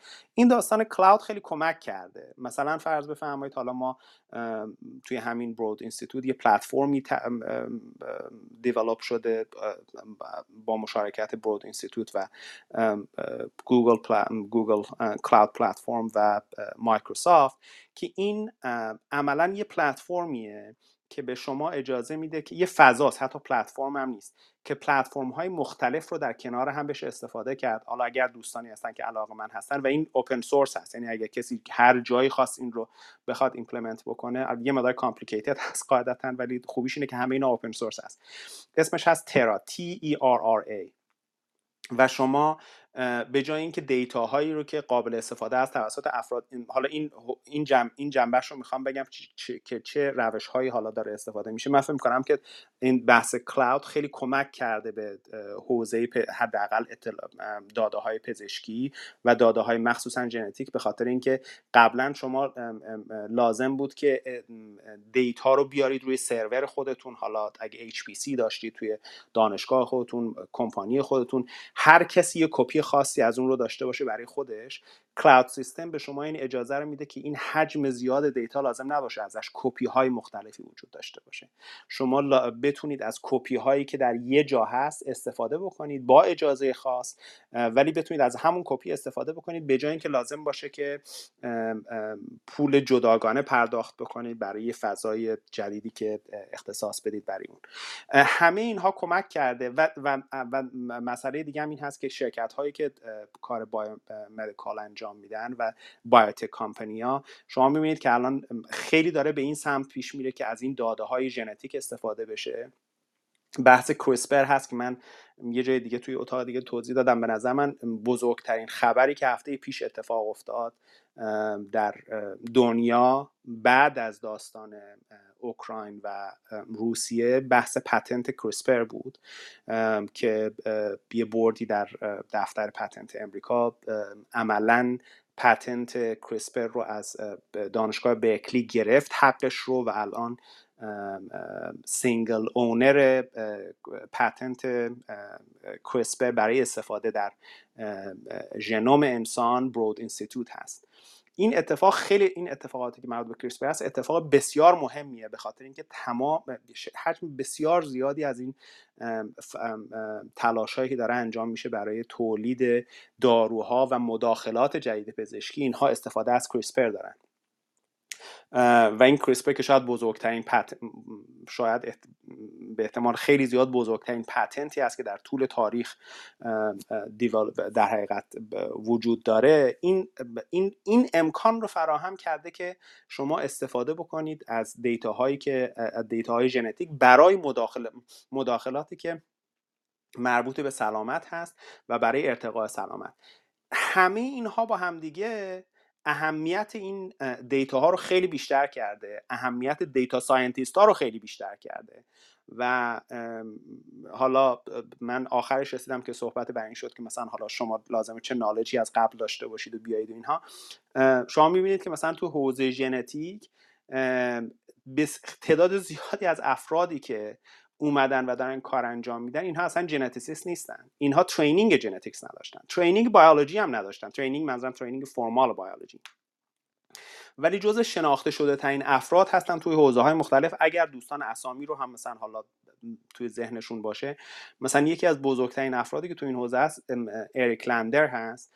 که founder و president قبلی برود اینستیتوت بود. تا حدود دو هفته پیش هم senior advisor بایدن بود.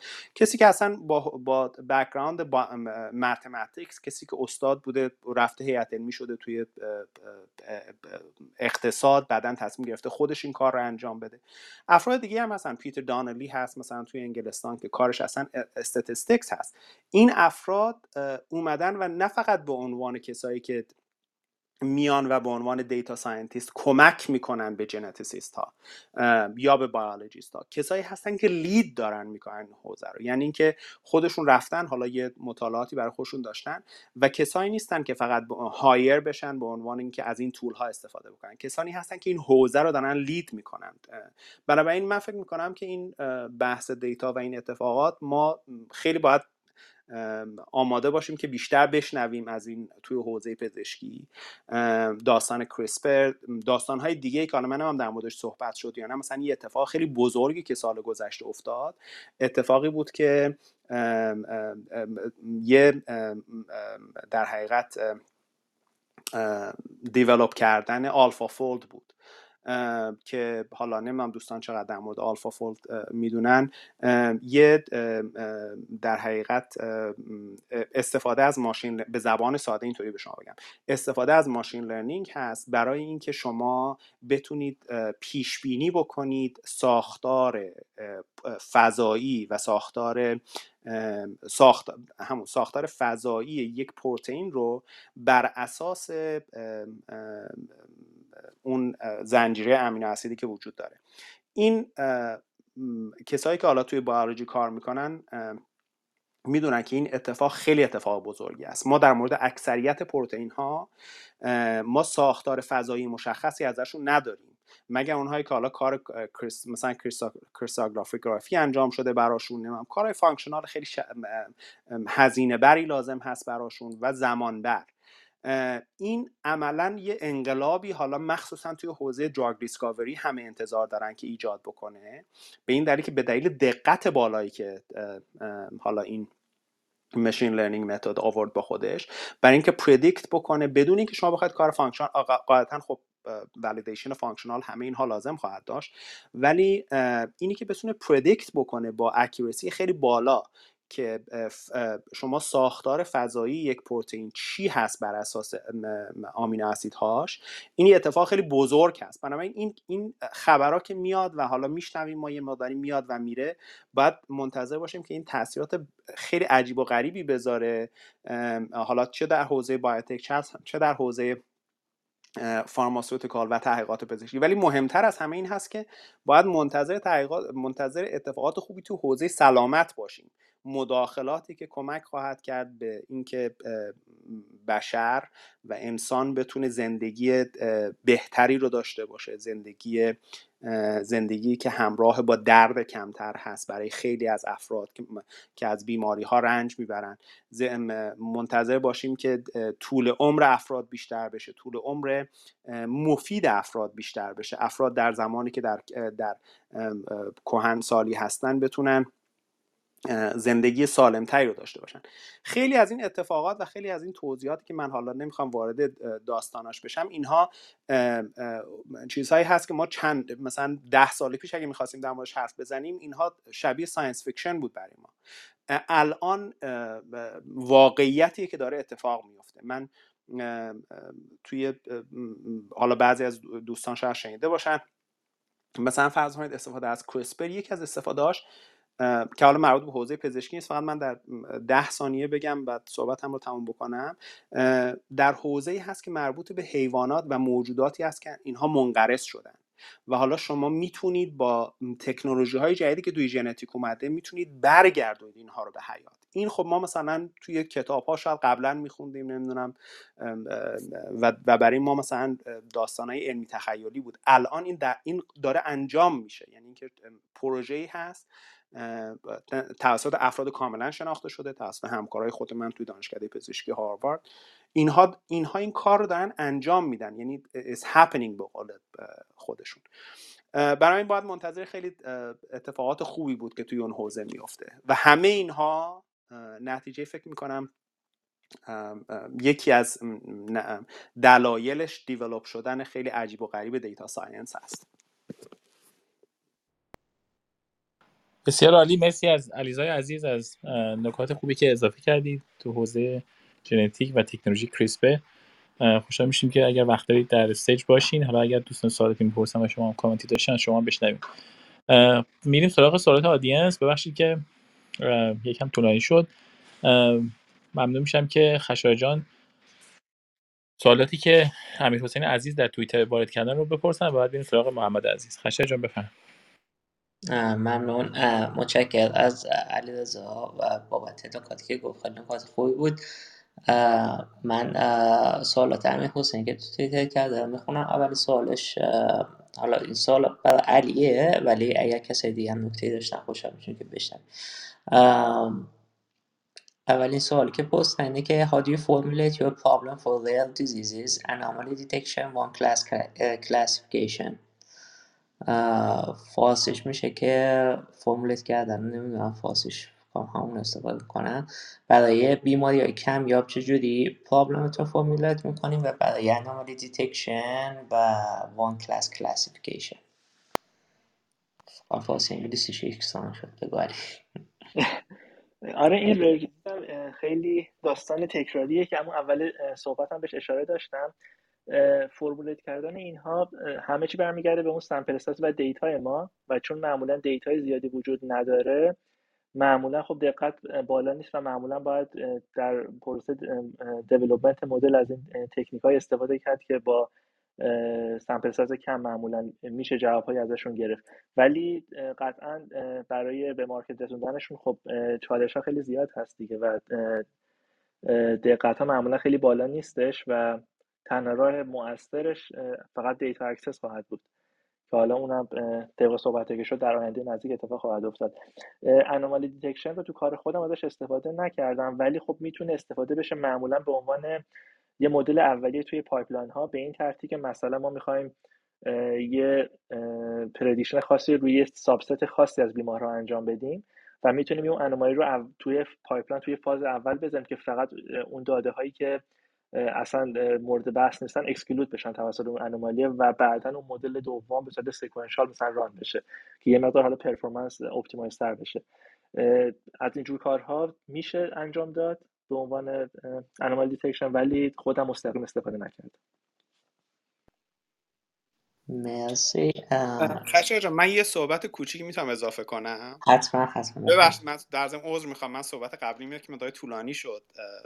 ببخشید هر زمانی که لازم بود شما منو stop کنید. صحبتی که ارجان کردن خیلی درسته. حالا چون یه مقداری حوزه کاری منم برمیگرده به این rare disease ا ببینید ما توی تحقیقات پزشکی همیشه همیشه بین دو تا concept در رفت آمد هستیم. concept precision و concept scale. scale خب یه چیز کاملا شناخته شده هست. شما هر چقدر که data بیشتر داشته باشید قاعدتا راحت تر سیگنال ها رو می‌تونید detect بکنید و همیشه data science data scientist ها به قول معروف ideal world شون این هست که حجم زیاد data رو شما در اختیارشون قرار بدید و statistician ها زمانی که برمیگرده به rare disease ها شما عملا با scale خیلی کار آنچنانی نمی‌تونید انجام بدید. بنابراین همونجور که گفتن حالا روش های جدیدی هست روش های یا متد هایی هست که میشه استفاده کرد برای آنالیز ها ولی precision خیلی اهمیت زیادی پیدا می‌کنه. برای همین هست که شما قبلا حالا حجم زیاد مثلا با, دقت data ی clinical ی که میومد حالا روش دقت می‌شد ولی الان اهمیت خیلی زیادی پیدا کرده. deep clinical phenotyping. یعنی که شما اگر تعداد مثلا کم دارید precision اون data باید خیلی خیلی زیاد باشه که اون کمک بکنه به اینکه power به قول معروف آنالیز شما که را... که بتونید آنالیز بهتری انجام بدید. من فقط خواستم این دوتا این دوتا concept رو توضیح بدم که توی تحقیقات پزشکی شما این precision versus scale خیلی مهم هست. برای بیماریهایی که خیلی شایع هست میرید به سمت scale برای بیماریهایی که نادر هست میرید به سمت precision. مرسی مرسی علیرضا از توضیحات که دادی.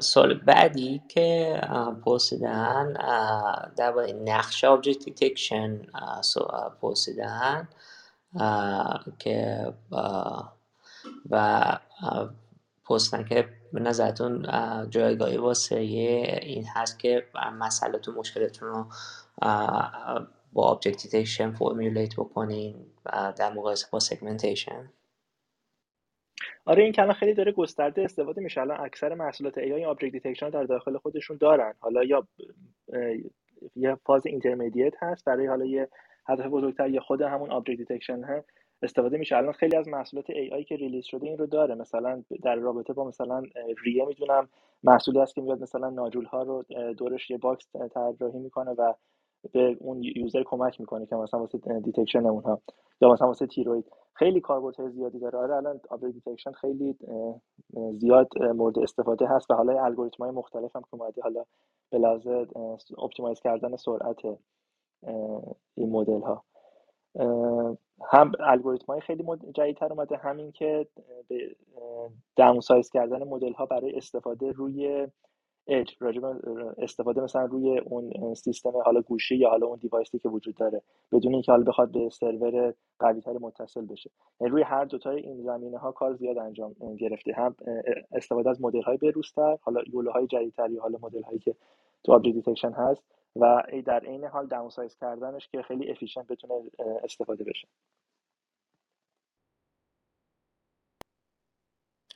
عالی عالی. خیلی ممنون. من حالا بازم سوال زیاده ولی دوستم از محمدم که آمد اینجا آقای دکتر محمد اگر با ما هستین خوشم میشیم. سوال یا نکته شما هم بشنویم. سلام عرض می‌کنم خدمت همگی. اتاق خیلی خوبی بود استفاده کردم. متاسفانه من دیر متوجه شدم و حالا سعی می‌کنم replay رو حتما دوباره ببینم. سوالی که داشتم یکی از در مورد اون دایکرای سیستم بود که من spell ش هم درست نمی‌دونم چیه. اگر لینکی آقای خشایار ظاهرا گفتن که دارن ممنون میشم با منم share کنی مورد دوم در مورد NFT ها و اون بلاک چین بود که برای من یه مدتی البته قبلا هم اینو دیده بودم که توی حوزه سلامت ممکنه کاربردهایی داشته باشه. ولی چیزی که در واقع challenge ی که تو ذهن من درست کرد این بود که ما توی بلاک چین بحث storage رو داریم. مثلا شما نهایتا می‌تونید یه transaction رو ذخیره کنید روی ledger یا اینکه مثلا توی اتریوم ها یا شبیه به اونا smart contract ها خیلی سایز کوچیکی دارن. اما توی healthcare که حالا privacy مهمه و ما می‌خوایم که همه اطلاعات به دست همه نرسه یا بالاخره یه جوری ما مالکیتش رو داشته باشیم یه جوری مثلا رمز شده باشه اینا size data خیلی زیاده. چجوری این رو می‌خوان حل کنن یا کاری اگر شده ممنون میشم که بفرمایید. و بیشتر هم دوست داشتم در مورد کاربرد هوش مصنوعی توی bioinformatic صحبت بشه که خیلی کم بود. فکر می‌کنم فقط همون داستان protein folding بود که گفتن. حالا اون AlphaFold البته منم تو جریان اخبارش بودم. می‌خواستم ببینم که کاربردهای دیگه ای توی حوزه بیو انفورماتیک وجود داره یا اینکه چلنجی چیزی که ترند شده باشه بشه ادامه داد یا نه من مرسی محمد از سوالت اون سوال اولیت من متوجه نشدم اگه میشه یه بار یه سوال اولیت بگو لینک چیه می‌خواستی؟ دایکرای سیستم رو شما توضیح دادید اونی که می‌خوان پایپلاین ها بره روی خود دیتا یه جایی آه اوکی. آره آره. هم اسپلش کنید برام همین که بله. اگر چیز اطلاعاتی هست من توی توییتر من الان کامنت می‌ذارم زیر همین پستی که لینکش اینجا هست من کامنت می‌ذارم درباره داکرایز سوال دوم علی درباره خب فکر کنم اول بحث با اینفورماتیکا بکنیم اه، که و نقش ای آی تو بایو اینفورماتیک حالا بجز همون آلفا فولدی که بحث شد. می‌خوای این سوال اول جواب بده بعد این سوال بعدی. حتما. آره یه دونه use case مثال زدم از یه دونه از این شرکت های چینی که الان داره از output AlphaFold که اون پروتئین و استبودیش و structure ش رو پیش بینی کرده استفاده می‌کنه برای حالا مولکول هایی که می‌تونن روی اون پروتئین بشینن برای مثلا در درمان سرطان پیشرفته کبد یا همون HCC use case های دیگه هم باید باشه. من خودم خیلی راجبش اطلاعاتی ندارم. حالا شاید علیرضا بتونه input بیشتری راجع به این قضیه بده. ولی راجع به اون NFT سوال خیلی خوبی بود. منم خودم این سوال رو برای خودم مطرح شده بود که به لحاظ storage ما چجوری می‌تونیم حجم زیادی که در order گیگابایت هست به خصوص داده image رو ما ذخیره سازی بکنیم. بحثی که مطرح هست اینه که ما وقتی از بلاکچین استفاده می‌کنیم معمولا یه آدرس یه URLی رو save می‌کنیم که حالا توی transaction ها این مسئله خیلی مشهوده. ولی تکنیکی که الان میشه استفاده کرد برای داده های زیاد اینه که علاوه بر اون URLی که آدرسی رو در واقع آدرس منحصر به فردی برای اشاره کردن به اینکه اون content کجا ذخیره شده خود اون اطلاعات رو هم میشه به صورت decentralize خود اون اطلاعات massive رو میشه به صورت decentralize توسط یه تکنولوژی که اسمش IPFS هست. این رو اون رو هم متمرکز کرد. یعنی نه تنها ما آدرس رو به صورت یو غیر متمرکز می‌کنیم خود اون محتوا رو هم بین اون هولدرها پخشش می‌کنیم. یه حالتی شبیه تورنت که در واقع اون کسی که اون فایل رو داره در واقع به اشتراک گذار... به اشتراک گذارنده اون فایل هم تلقی میشه. در واقع این تکنولوژی IPFS کمک می‌کنه اون دیتاهای حجم اولا بریک داون بشه به دیتاهای سبکتر. و بعد هر هر کدوم از اون دیتاهای سبک به کمک بلاکچین و الان تکنولوژی IPFS که البته یکی دو تکنولوژی دیگه هم هست اونها رو من حالا خیلی اطلاعی ندارم میاد اینها رو رو هم به صورت غیر متمرکز پخش می‌کنه بین کسایی که به اون data دسترسی دارن. و نکته جالبش اینه که هر کسی که مثلا فرض کن یک بیمارستان از یک بیمار بخواد اون data ی مریضی خاصش رو بخره حالا توسط NFT به محض اینکه اون بیمار data رو با بیمارستان اشتراک می‌ذاره اون بیمارستان هم می‌تونه به عنوان node بعدی تلقی بشه به عنوان دارنده اون فایل. اگه خواست می‌تونه اون کپی رو نگه داره اگر خواست می‌تونه اون کپی رو delete بکنه. حالا بسته به اون توافقی که تو اون contract بین بیمار نوشته شده که چند بار قابل دسترسی باشه به کیا قابل دسترسی باشه و اینکه کسی این فایل گرفت می‌تونه تا چه مدت باید این فایل رو نگه داره. حالا این چیزایی که باید تو smart contract نوشته بشه. ولی خود اون content حجیم رو هم میشه به صورت decentralize ازش استفاده کرد. حالا این چیزی بود که من می‌دونستم. حالا علیرضا اگه input ی داره خوشحال میشم اضافه بکنه. آره اصل داستان همین بود علی جان. من فقط برای این نمونه شاید اگه چون این یکی از اولین کارهایی که تو این حوزه انجام شد برای همین استفاده از بلاک چین برای این هست. یه شرکتی هست به نام نبیولا اسمش رو میگم به این دلیل که شما اگر بخواید در مورد زیاد توی اخبار اومد و و چون جز اولین ها بود شما اگه در موردش بخونید احتمالا و در مورد حالا کاری که دارن انجام میدن خیلی کمک خواهد کرد به اینکه بهتون کمک بکنه. این کاری که انجام دادن این بود داستانی بود که یکی از اساتید دانشگاه پزشکی هارد به نام جورج چرچ که شاید خیلی از شما اسامیش اسمش رو شنیده باشید کسی که همین نقشش حتی توی همین دیولپ کردن تکنولوژی کریسپر همینطور. من هست در اینکه data های ژنتیک افراد افراد data های ژنتیک خودشون رو که حالا در هر زمینه ای می‌خواد یه تست کوچیک حتی single gene test باشه میرن یه جایی انجام میدن این data رو بتونن در اختیار قرار بدن share بکنن و استفاده بشه ازش در کارهای تحقیقاتی و در کارهای پزشکی. Nebula کارش همین هست که شروع کرده این کار رو از چندین سال پیش و هم خودش کار sequencing انجام میدن هم یه, یه،, تکنولوژی رو بر اساس بلاک چین اینها develop کردن که میشه data ی ژنتیک رو در اختیار بقیه قرار داد بدون اینکه به صورت کامل شما بخواید ownership رو بدید یا حتی به صورت کامل بخواید share بکنید. حتی میشه قسمت های یه قسمت خاص رو فقط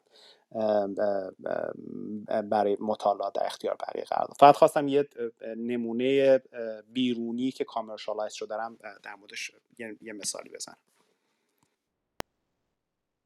خیلی عالی. مرسی از علیزا عزیز و علی عزیز. امیدوارم که محمد جان جواب سوالشون گرفته باشن. میریم سراغ حمید عزیز. من فقط یه خواهش دارم این که خیلی که اتاق هستن شاید کنار گوچی نباشن. برای اینکه ارتباط برقرار کنن وقتی شما سوال می‌پرسید ممنون میشم که معرفی کوتاهی هم داشته باشید. حمید جان بفرمایید. من سلام می‌کنم خدمت افراد حاضر در روم و تشکر می‌کنم از مطلب ارائه شده و صحبت های بسیار مفید مهمان مطلوب من حمید کمالی پور هستم کاردیاک انستزیولوژیست و 25 سال سابقه دانشگاه. من سوالی که داشتم در رابطه با البته در شیراز و ایران هستم. سوالی که داشتم در رابطه با مواردی که خب الان مطرح شد یعنی استفاده از AI در imaging خب ما در موارد دیگری مثلا مثل pathology report ها و خیلی مواردی که گفته شد و اینکه در کنارش ما اگر بخوایم سیستم بیمارستان ها رو به سمت paperless ببریم چرا که برای ماها که توی کادر درمان توی فیلد درمان هستیم خیلی نیازهای دیگری رو می‌بینیم که شاید بعضی قسمتهاش مربوط به برنامه نویسی معمولی باشه بعضیش لازم باشه به AI استفاده بشه.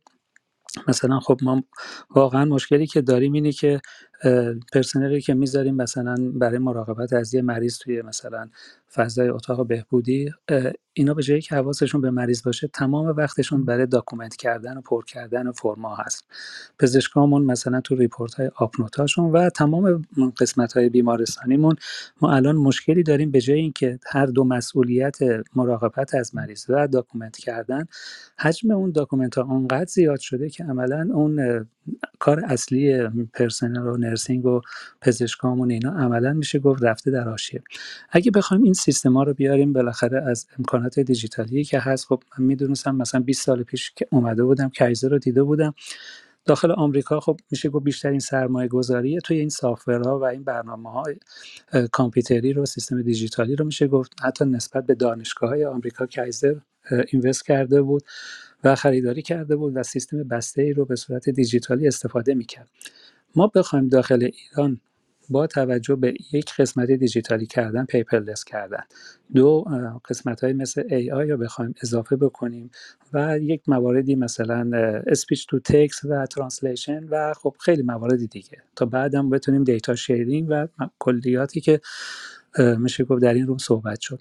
آیا ما برای شروع مثلا ما بخوام تو مرکز بیمارستانیمون رو به عنوان شروع انجام بدیم آیا پلتفرم و app هایی رو وجود داره که ما به عنوان بیس بگیریم و بعد بخوایم بهش اطلاعات تکمیلی و نیازهای خودمون بدیم یا نه؟ ما باید برای مثلا مرکز خودمون بیایم مثلا دیولپرها و اون مثلا تیمی رو ستاب بکنیم و بخوایم برای شروع ما باید از کجا انجام بشه؟ آیا می‌تونیم از مثلا اپ و پلتفرم های آماده باشه و اوپن سورس باشه؟ بتونیم توش در واقع مواردی رو که لازم داریم اضافه بکنیم یا نه؟ باید از بیس بشینیم برنامه ریزی کنیم. این رو ممنون میشم راهنمایی کنیم. ممنون از سوالتون. راجع به platform، platform هایی هستن که میشه ازشون استفاده کرد به عنوان base. چه به لحاظ اینکه data ی خودتون رو واردش بکنید و از مدل هایی که وجود داره در existing model ها استفاده بکنید. حالا چه واسه speech recognition چه واسه حالا کار NLP فقط مشکلی که هست که برای استفاده در ایران بحث regulation هست. برای استفاده از این پلتفرم اون رو من خیلی راجعش اطلاعات ندارم که چجوری این export control این داستان می‌تونه صورت بگیره. ولی می‌دونم اینجا استارتاپ هایی هستن که پلتفرم ارائه می‌کنن dedicated واسه healthcare که هم می‌ذارن از مدل های اونها استفاده بکنین هم می‌تونین هم می‌تونین مدل خودتون رو در اون قرار بدین که خیلی هم user friendly هستن. ولی در رابطه با استفاده از ایرانش نمی‌دونم باید کاملا از scratch setup شروع کنید یا اینکه می‌ذارن از مدل از pipeline هاشون یا از اون پلتفرماشون استفاده بکنید. اینو ما title ش رو بخوایم search بکنیم. حداقل یه idea یی دستمون بیاد که بدونیم پلتفرم های موجود چه امکاناتی داره و چه حداقل base ی رو مثلا داره انجام میده تا یا حالا یا مستقیم از اونها یا به صورت غیر مستقیم ما خودمون بخوایم انجام بشه. یعنی جای خاصی باید search فقط به صورت کلی بزنیم یا عناوین و شرکت های مثل مثلا اپل یا مثلا برندی وجود داره که مخصوص این field هست. من یه دونه استارتاپ می‌شناسم به اسم closeloop.ai یه استارتاپیه که در واقع یه پلتفرمی ارائه می‌کنه فقط واسه healthcare اون رو می‌تونید برای search شروع بکنید ولی فکر می‌کنم باز هم باشن. جاهایی که یا می‌ذارن از pipeline شون استفاده بکنین یا یه پلتفرم یه infrastructure رو در اختیارتون قرار میدن. هر دوتاش هست. من حضور ذهنم فقط همون یه دونه بود که گفتم کلوز لوپ ولی در میگم در رابطه با بحث regulation ش و export control ش خیلی اطلاعی ندارم. خیلی ممنون متشکرم. بسیار عالی. مرسی از شما. میریم سراغ نفر آخر. اصلان عزیز خوش اومدید ممنون میشم که خودتون رو معرفی کنید و سوالتون رو میشم ممنونم آقا محمد. شب و روز عزیزان بخیر هر جا که هستم. اصلان هستم مهندس پزشک و فیلد اصلیم گرایشم پردازش سیگنال مغزیه و خیلی خیلی استفاده کردم از زمان آغاز این روم و بسیار محتوا بالا بود. بسیار بسیار. شما عزیزان پروفشنال حرفه‌ای هستید. من یه سوال داشتم به ویژه حالا از آقای دکتر علی رضا علی آقای عزیز. اگر اجازه بدید من فقط یه پروژه اول کوتاه معرفی بکنم بعد سوالم بپرسم. خیلی میدم وقتتون رو نگیرم. من رو تشخیص بیماری های آلزایمری کار می‌کنم. یعنی early Alzheimer detection دارم کار می‌کنم. با استفاده از سیگنال های مغزی که حالا به اسم EEG می‌شناسن. و خب به خاطر اینکه بخوایم از روش های پاتولوژیک اگر این بیماری رو بخوایم تشخیص بدیم باید یا به صورت invasive از مایع مغزی نخاعی بیمار استخراج رو داشته باشیم و اون component های در واقع پروتئینی که مبتنی بر این بیماری هستن رو detect بکنیم یا همین component ها رو مثلا به طور مثال beta amyloid رو از طریق PET scan این کار رو انجام بدیم که خب پرتوزا هستش و یه مقداری دسترسی بهش و هزینهش بالاست. به خاطر همین پروژه های زیادی تعریف شده و article های خیلی زیادی هم تو این زمینه چاپ شده که با استفاده از سیگنال های مغزی میان این کار رو انجام میدن. حالا تو stage های مختلف بیماری آلزایمر. تو مثلا جای خیلی خوبه هم اینا داره چاپ میشه و این امسال و سال قبل هم خیلی خیلی در واقع به صورت نمایی رشد داشته این افزایش این مقالات. و منم پروژه که داشتم این کار رو انجام دادم ولی خب با هدف چاپ مقاله این کار رو انجام دادم. ولی خب به نتایجی که رسیدم نتایج خوبی بوده با اکیرسی خیلی خوب بوده و تونستم این کار رو در واقع این تشخیص رو انجام بدم که البته میگم من بیس اصلیش پردازش سیگنال لالا اون آخر یه کلاسیفایری هم استفاده کردم که بتونم اینا رو اصلا دیگه تمیز بدم. علی آقا گفتن که اینا یه سری اپلیکیشن هایی هستش که حالا مبتنی بر در واقع کارهایی که نیاز دارن پزشکان یا بیماران مثل این پروژه که من تعریف کردم به صورت بیزینسی داره خرید و فروش میشه. من می‌خواستم ببینم که این پروژه که ما تعریف می‌کنیم تو ایران که حالا این مدل پروژه کم هم نیست. اینا قابلیت ارائه به صورت اپلیکیشن رو داره که بخوای اینا رو بفروشی. حالا به یه کمپانی خارج از کشور و اگر این امکانش هست مثلا حدود قیمتی این مدل اپلیکیشن ها یا این مدل نرم افزارها در چه حدودی هستش؟ اینو چون من اطلاعاتی ندارم در این مورد. میگم بچه هم که کار می‌کنند بیشتر با هدف در واقع پژوهشی این کار انجام میدن. خوشحال میشم اگر که اطلاعاتی داشته باشن این بزرگواران. بگن خیلی متشکر میشم. من سوال دیگه ای توضیح دیگه ای ندارم. وقت عزیزان بیشتر نمی‌گیرم. خیلی ممنون. اصلان چرا سوالت راستش من راجع به قضیه marketing ش و این داستان خیلی اطلاعاتی ندارم ولی خب به لحاظ کاربردی قطعا خیلی مهم هستش که این گروه بیماران target قرار داده بشن و هر چقدر که به work تشخیص این بیماران کمک بشه خب قطعا نیاز بیشتر خواهد بود و میشه رو marketing ش کار کرد. ولی راجع به هزینه ها و استراتژی marketing ش من تجربه قبلی ندارم. حالا نمی‌دونم اگه بقیه دوستان تجربه داشتن می‌تونن کامنتی بدن.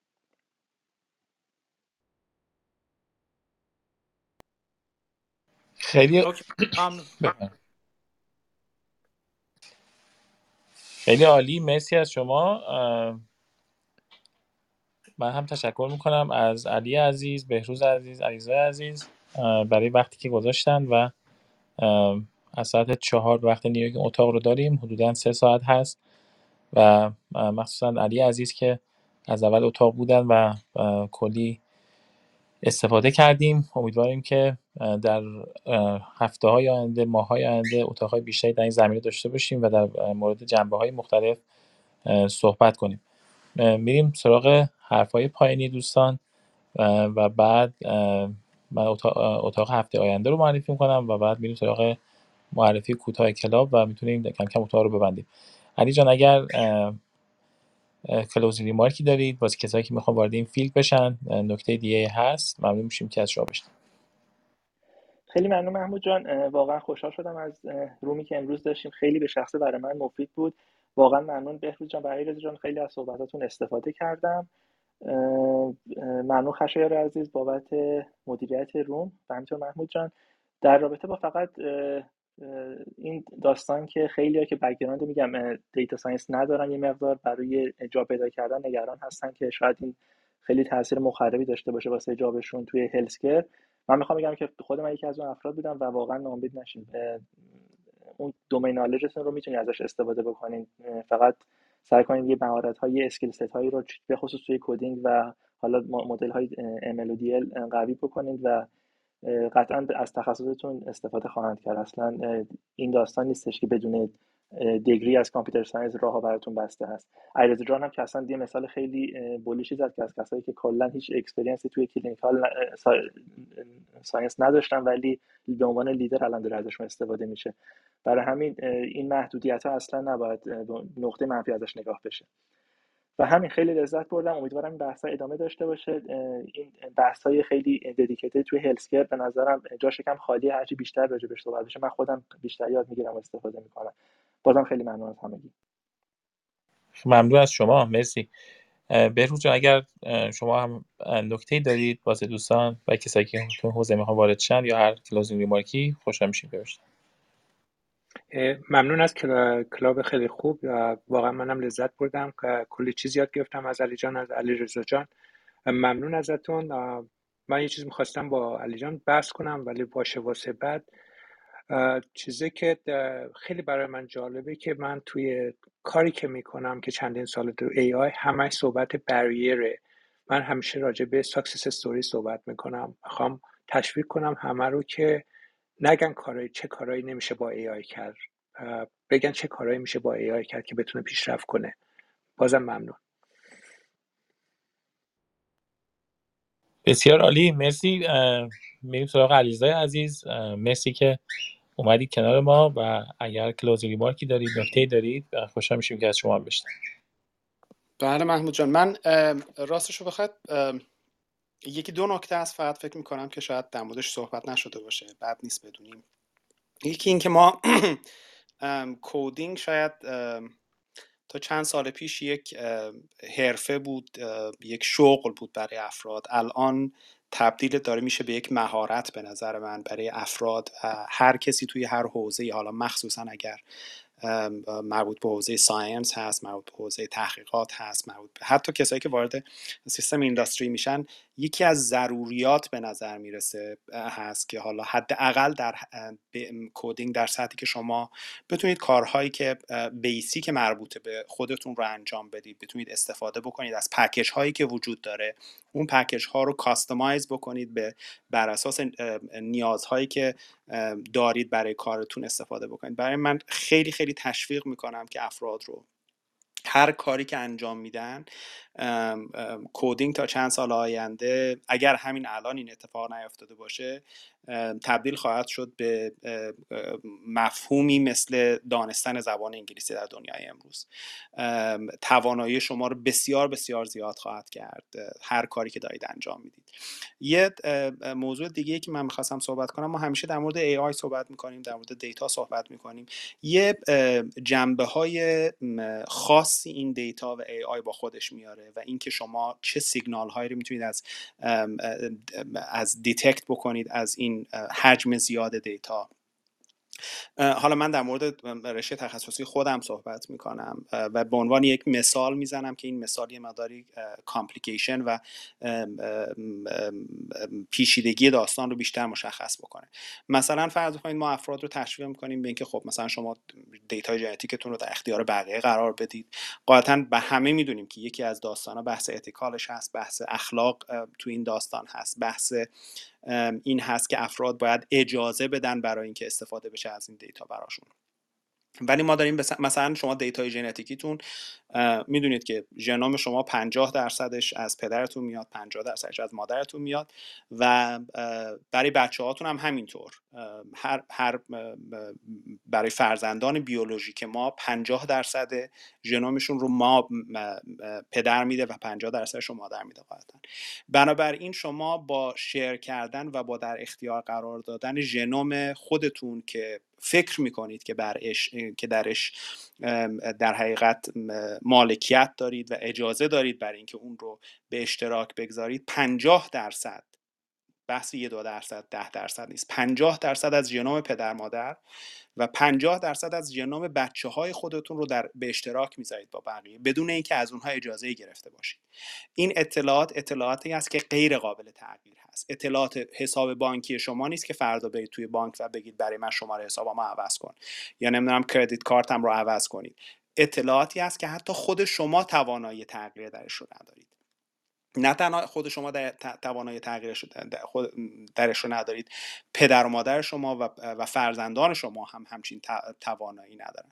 برای یه بحث هایی هست یه بحث های اتیکال و بحث های جانبی هست که همراه اینها میاد که به نظرم بد نیست. حالا مخصوصا به اینکه ما این, این موضوعات بیشتر وارد جامعه خواهد شد بیشتر باش در, در سر و کار خواهیم داشت. فکر کردن در موردش مطالعه کردن در موردش و حالا تاثیراتی که می‌تونه داشته باشه چه در سطح افراد چه در سطح اجتماع بد نیست که در موردش صحبت بشه.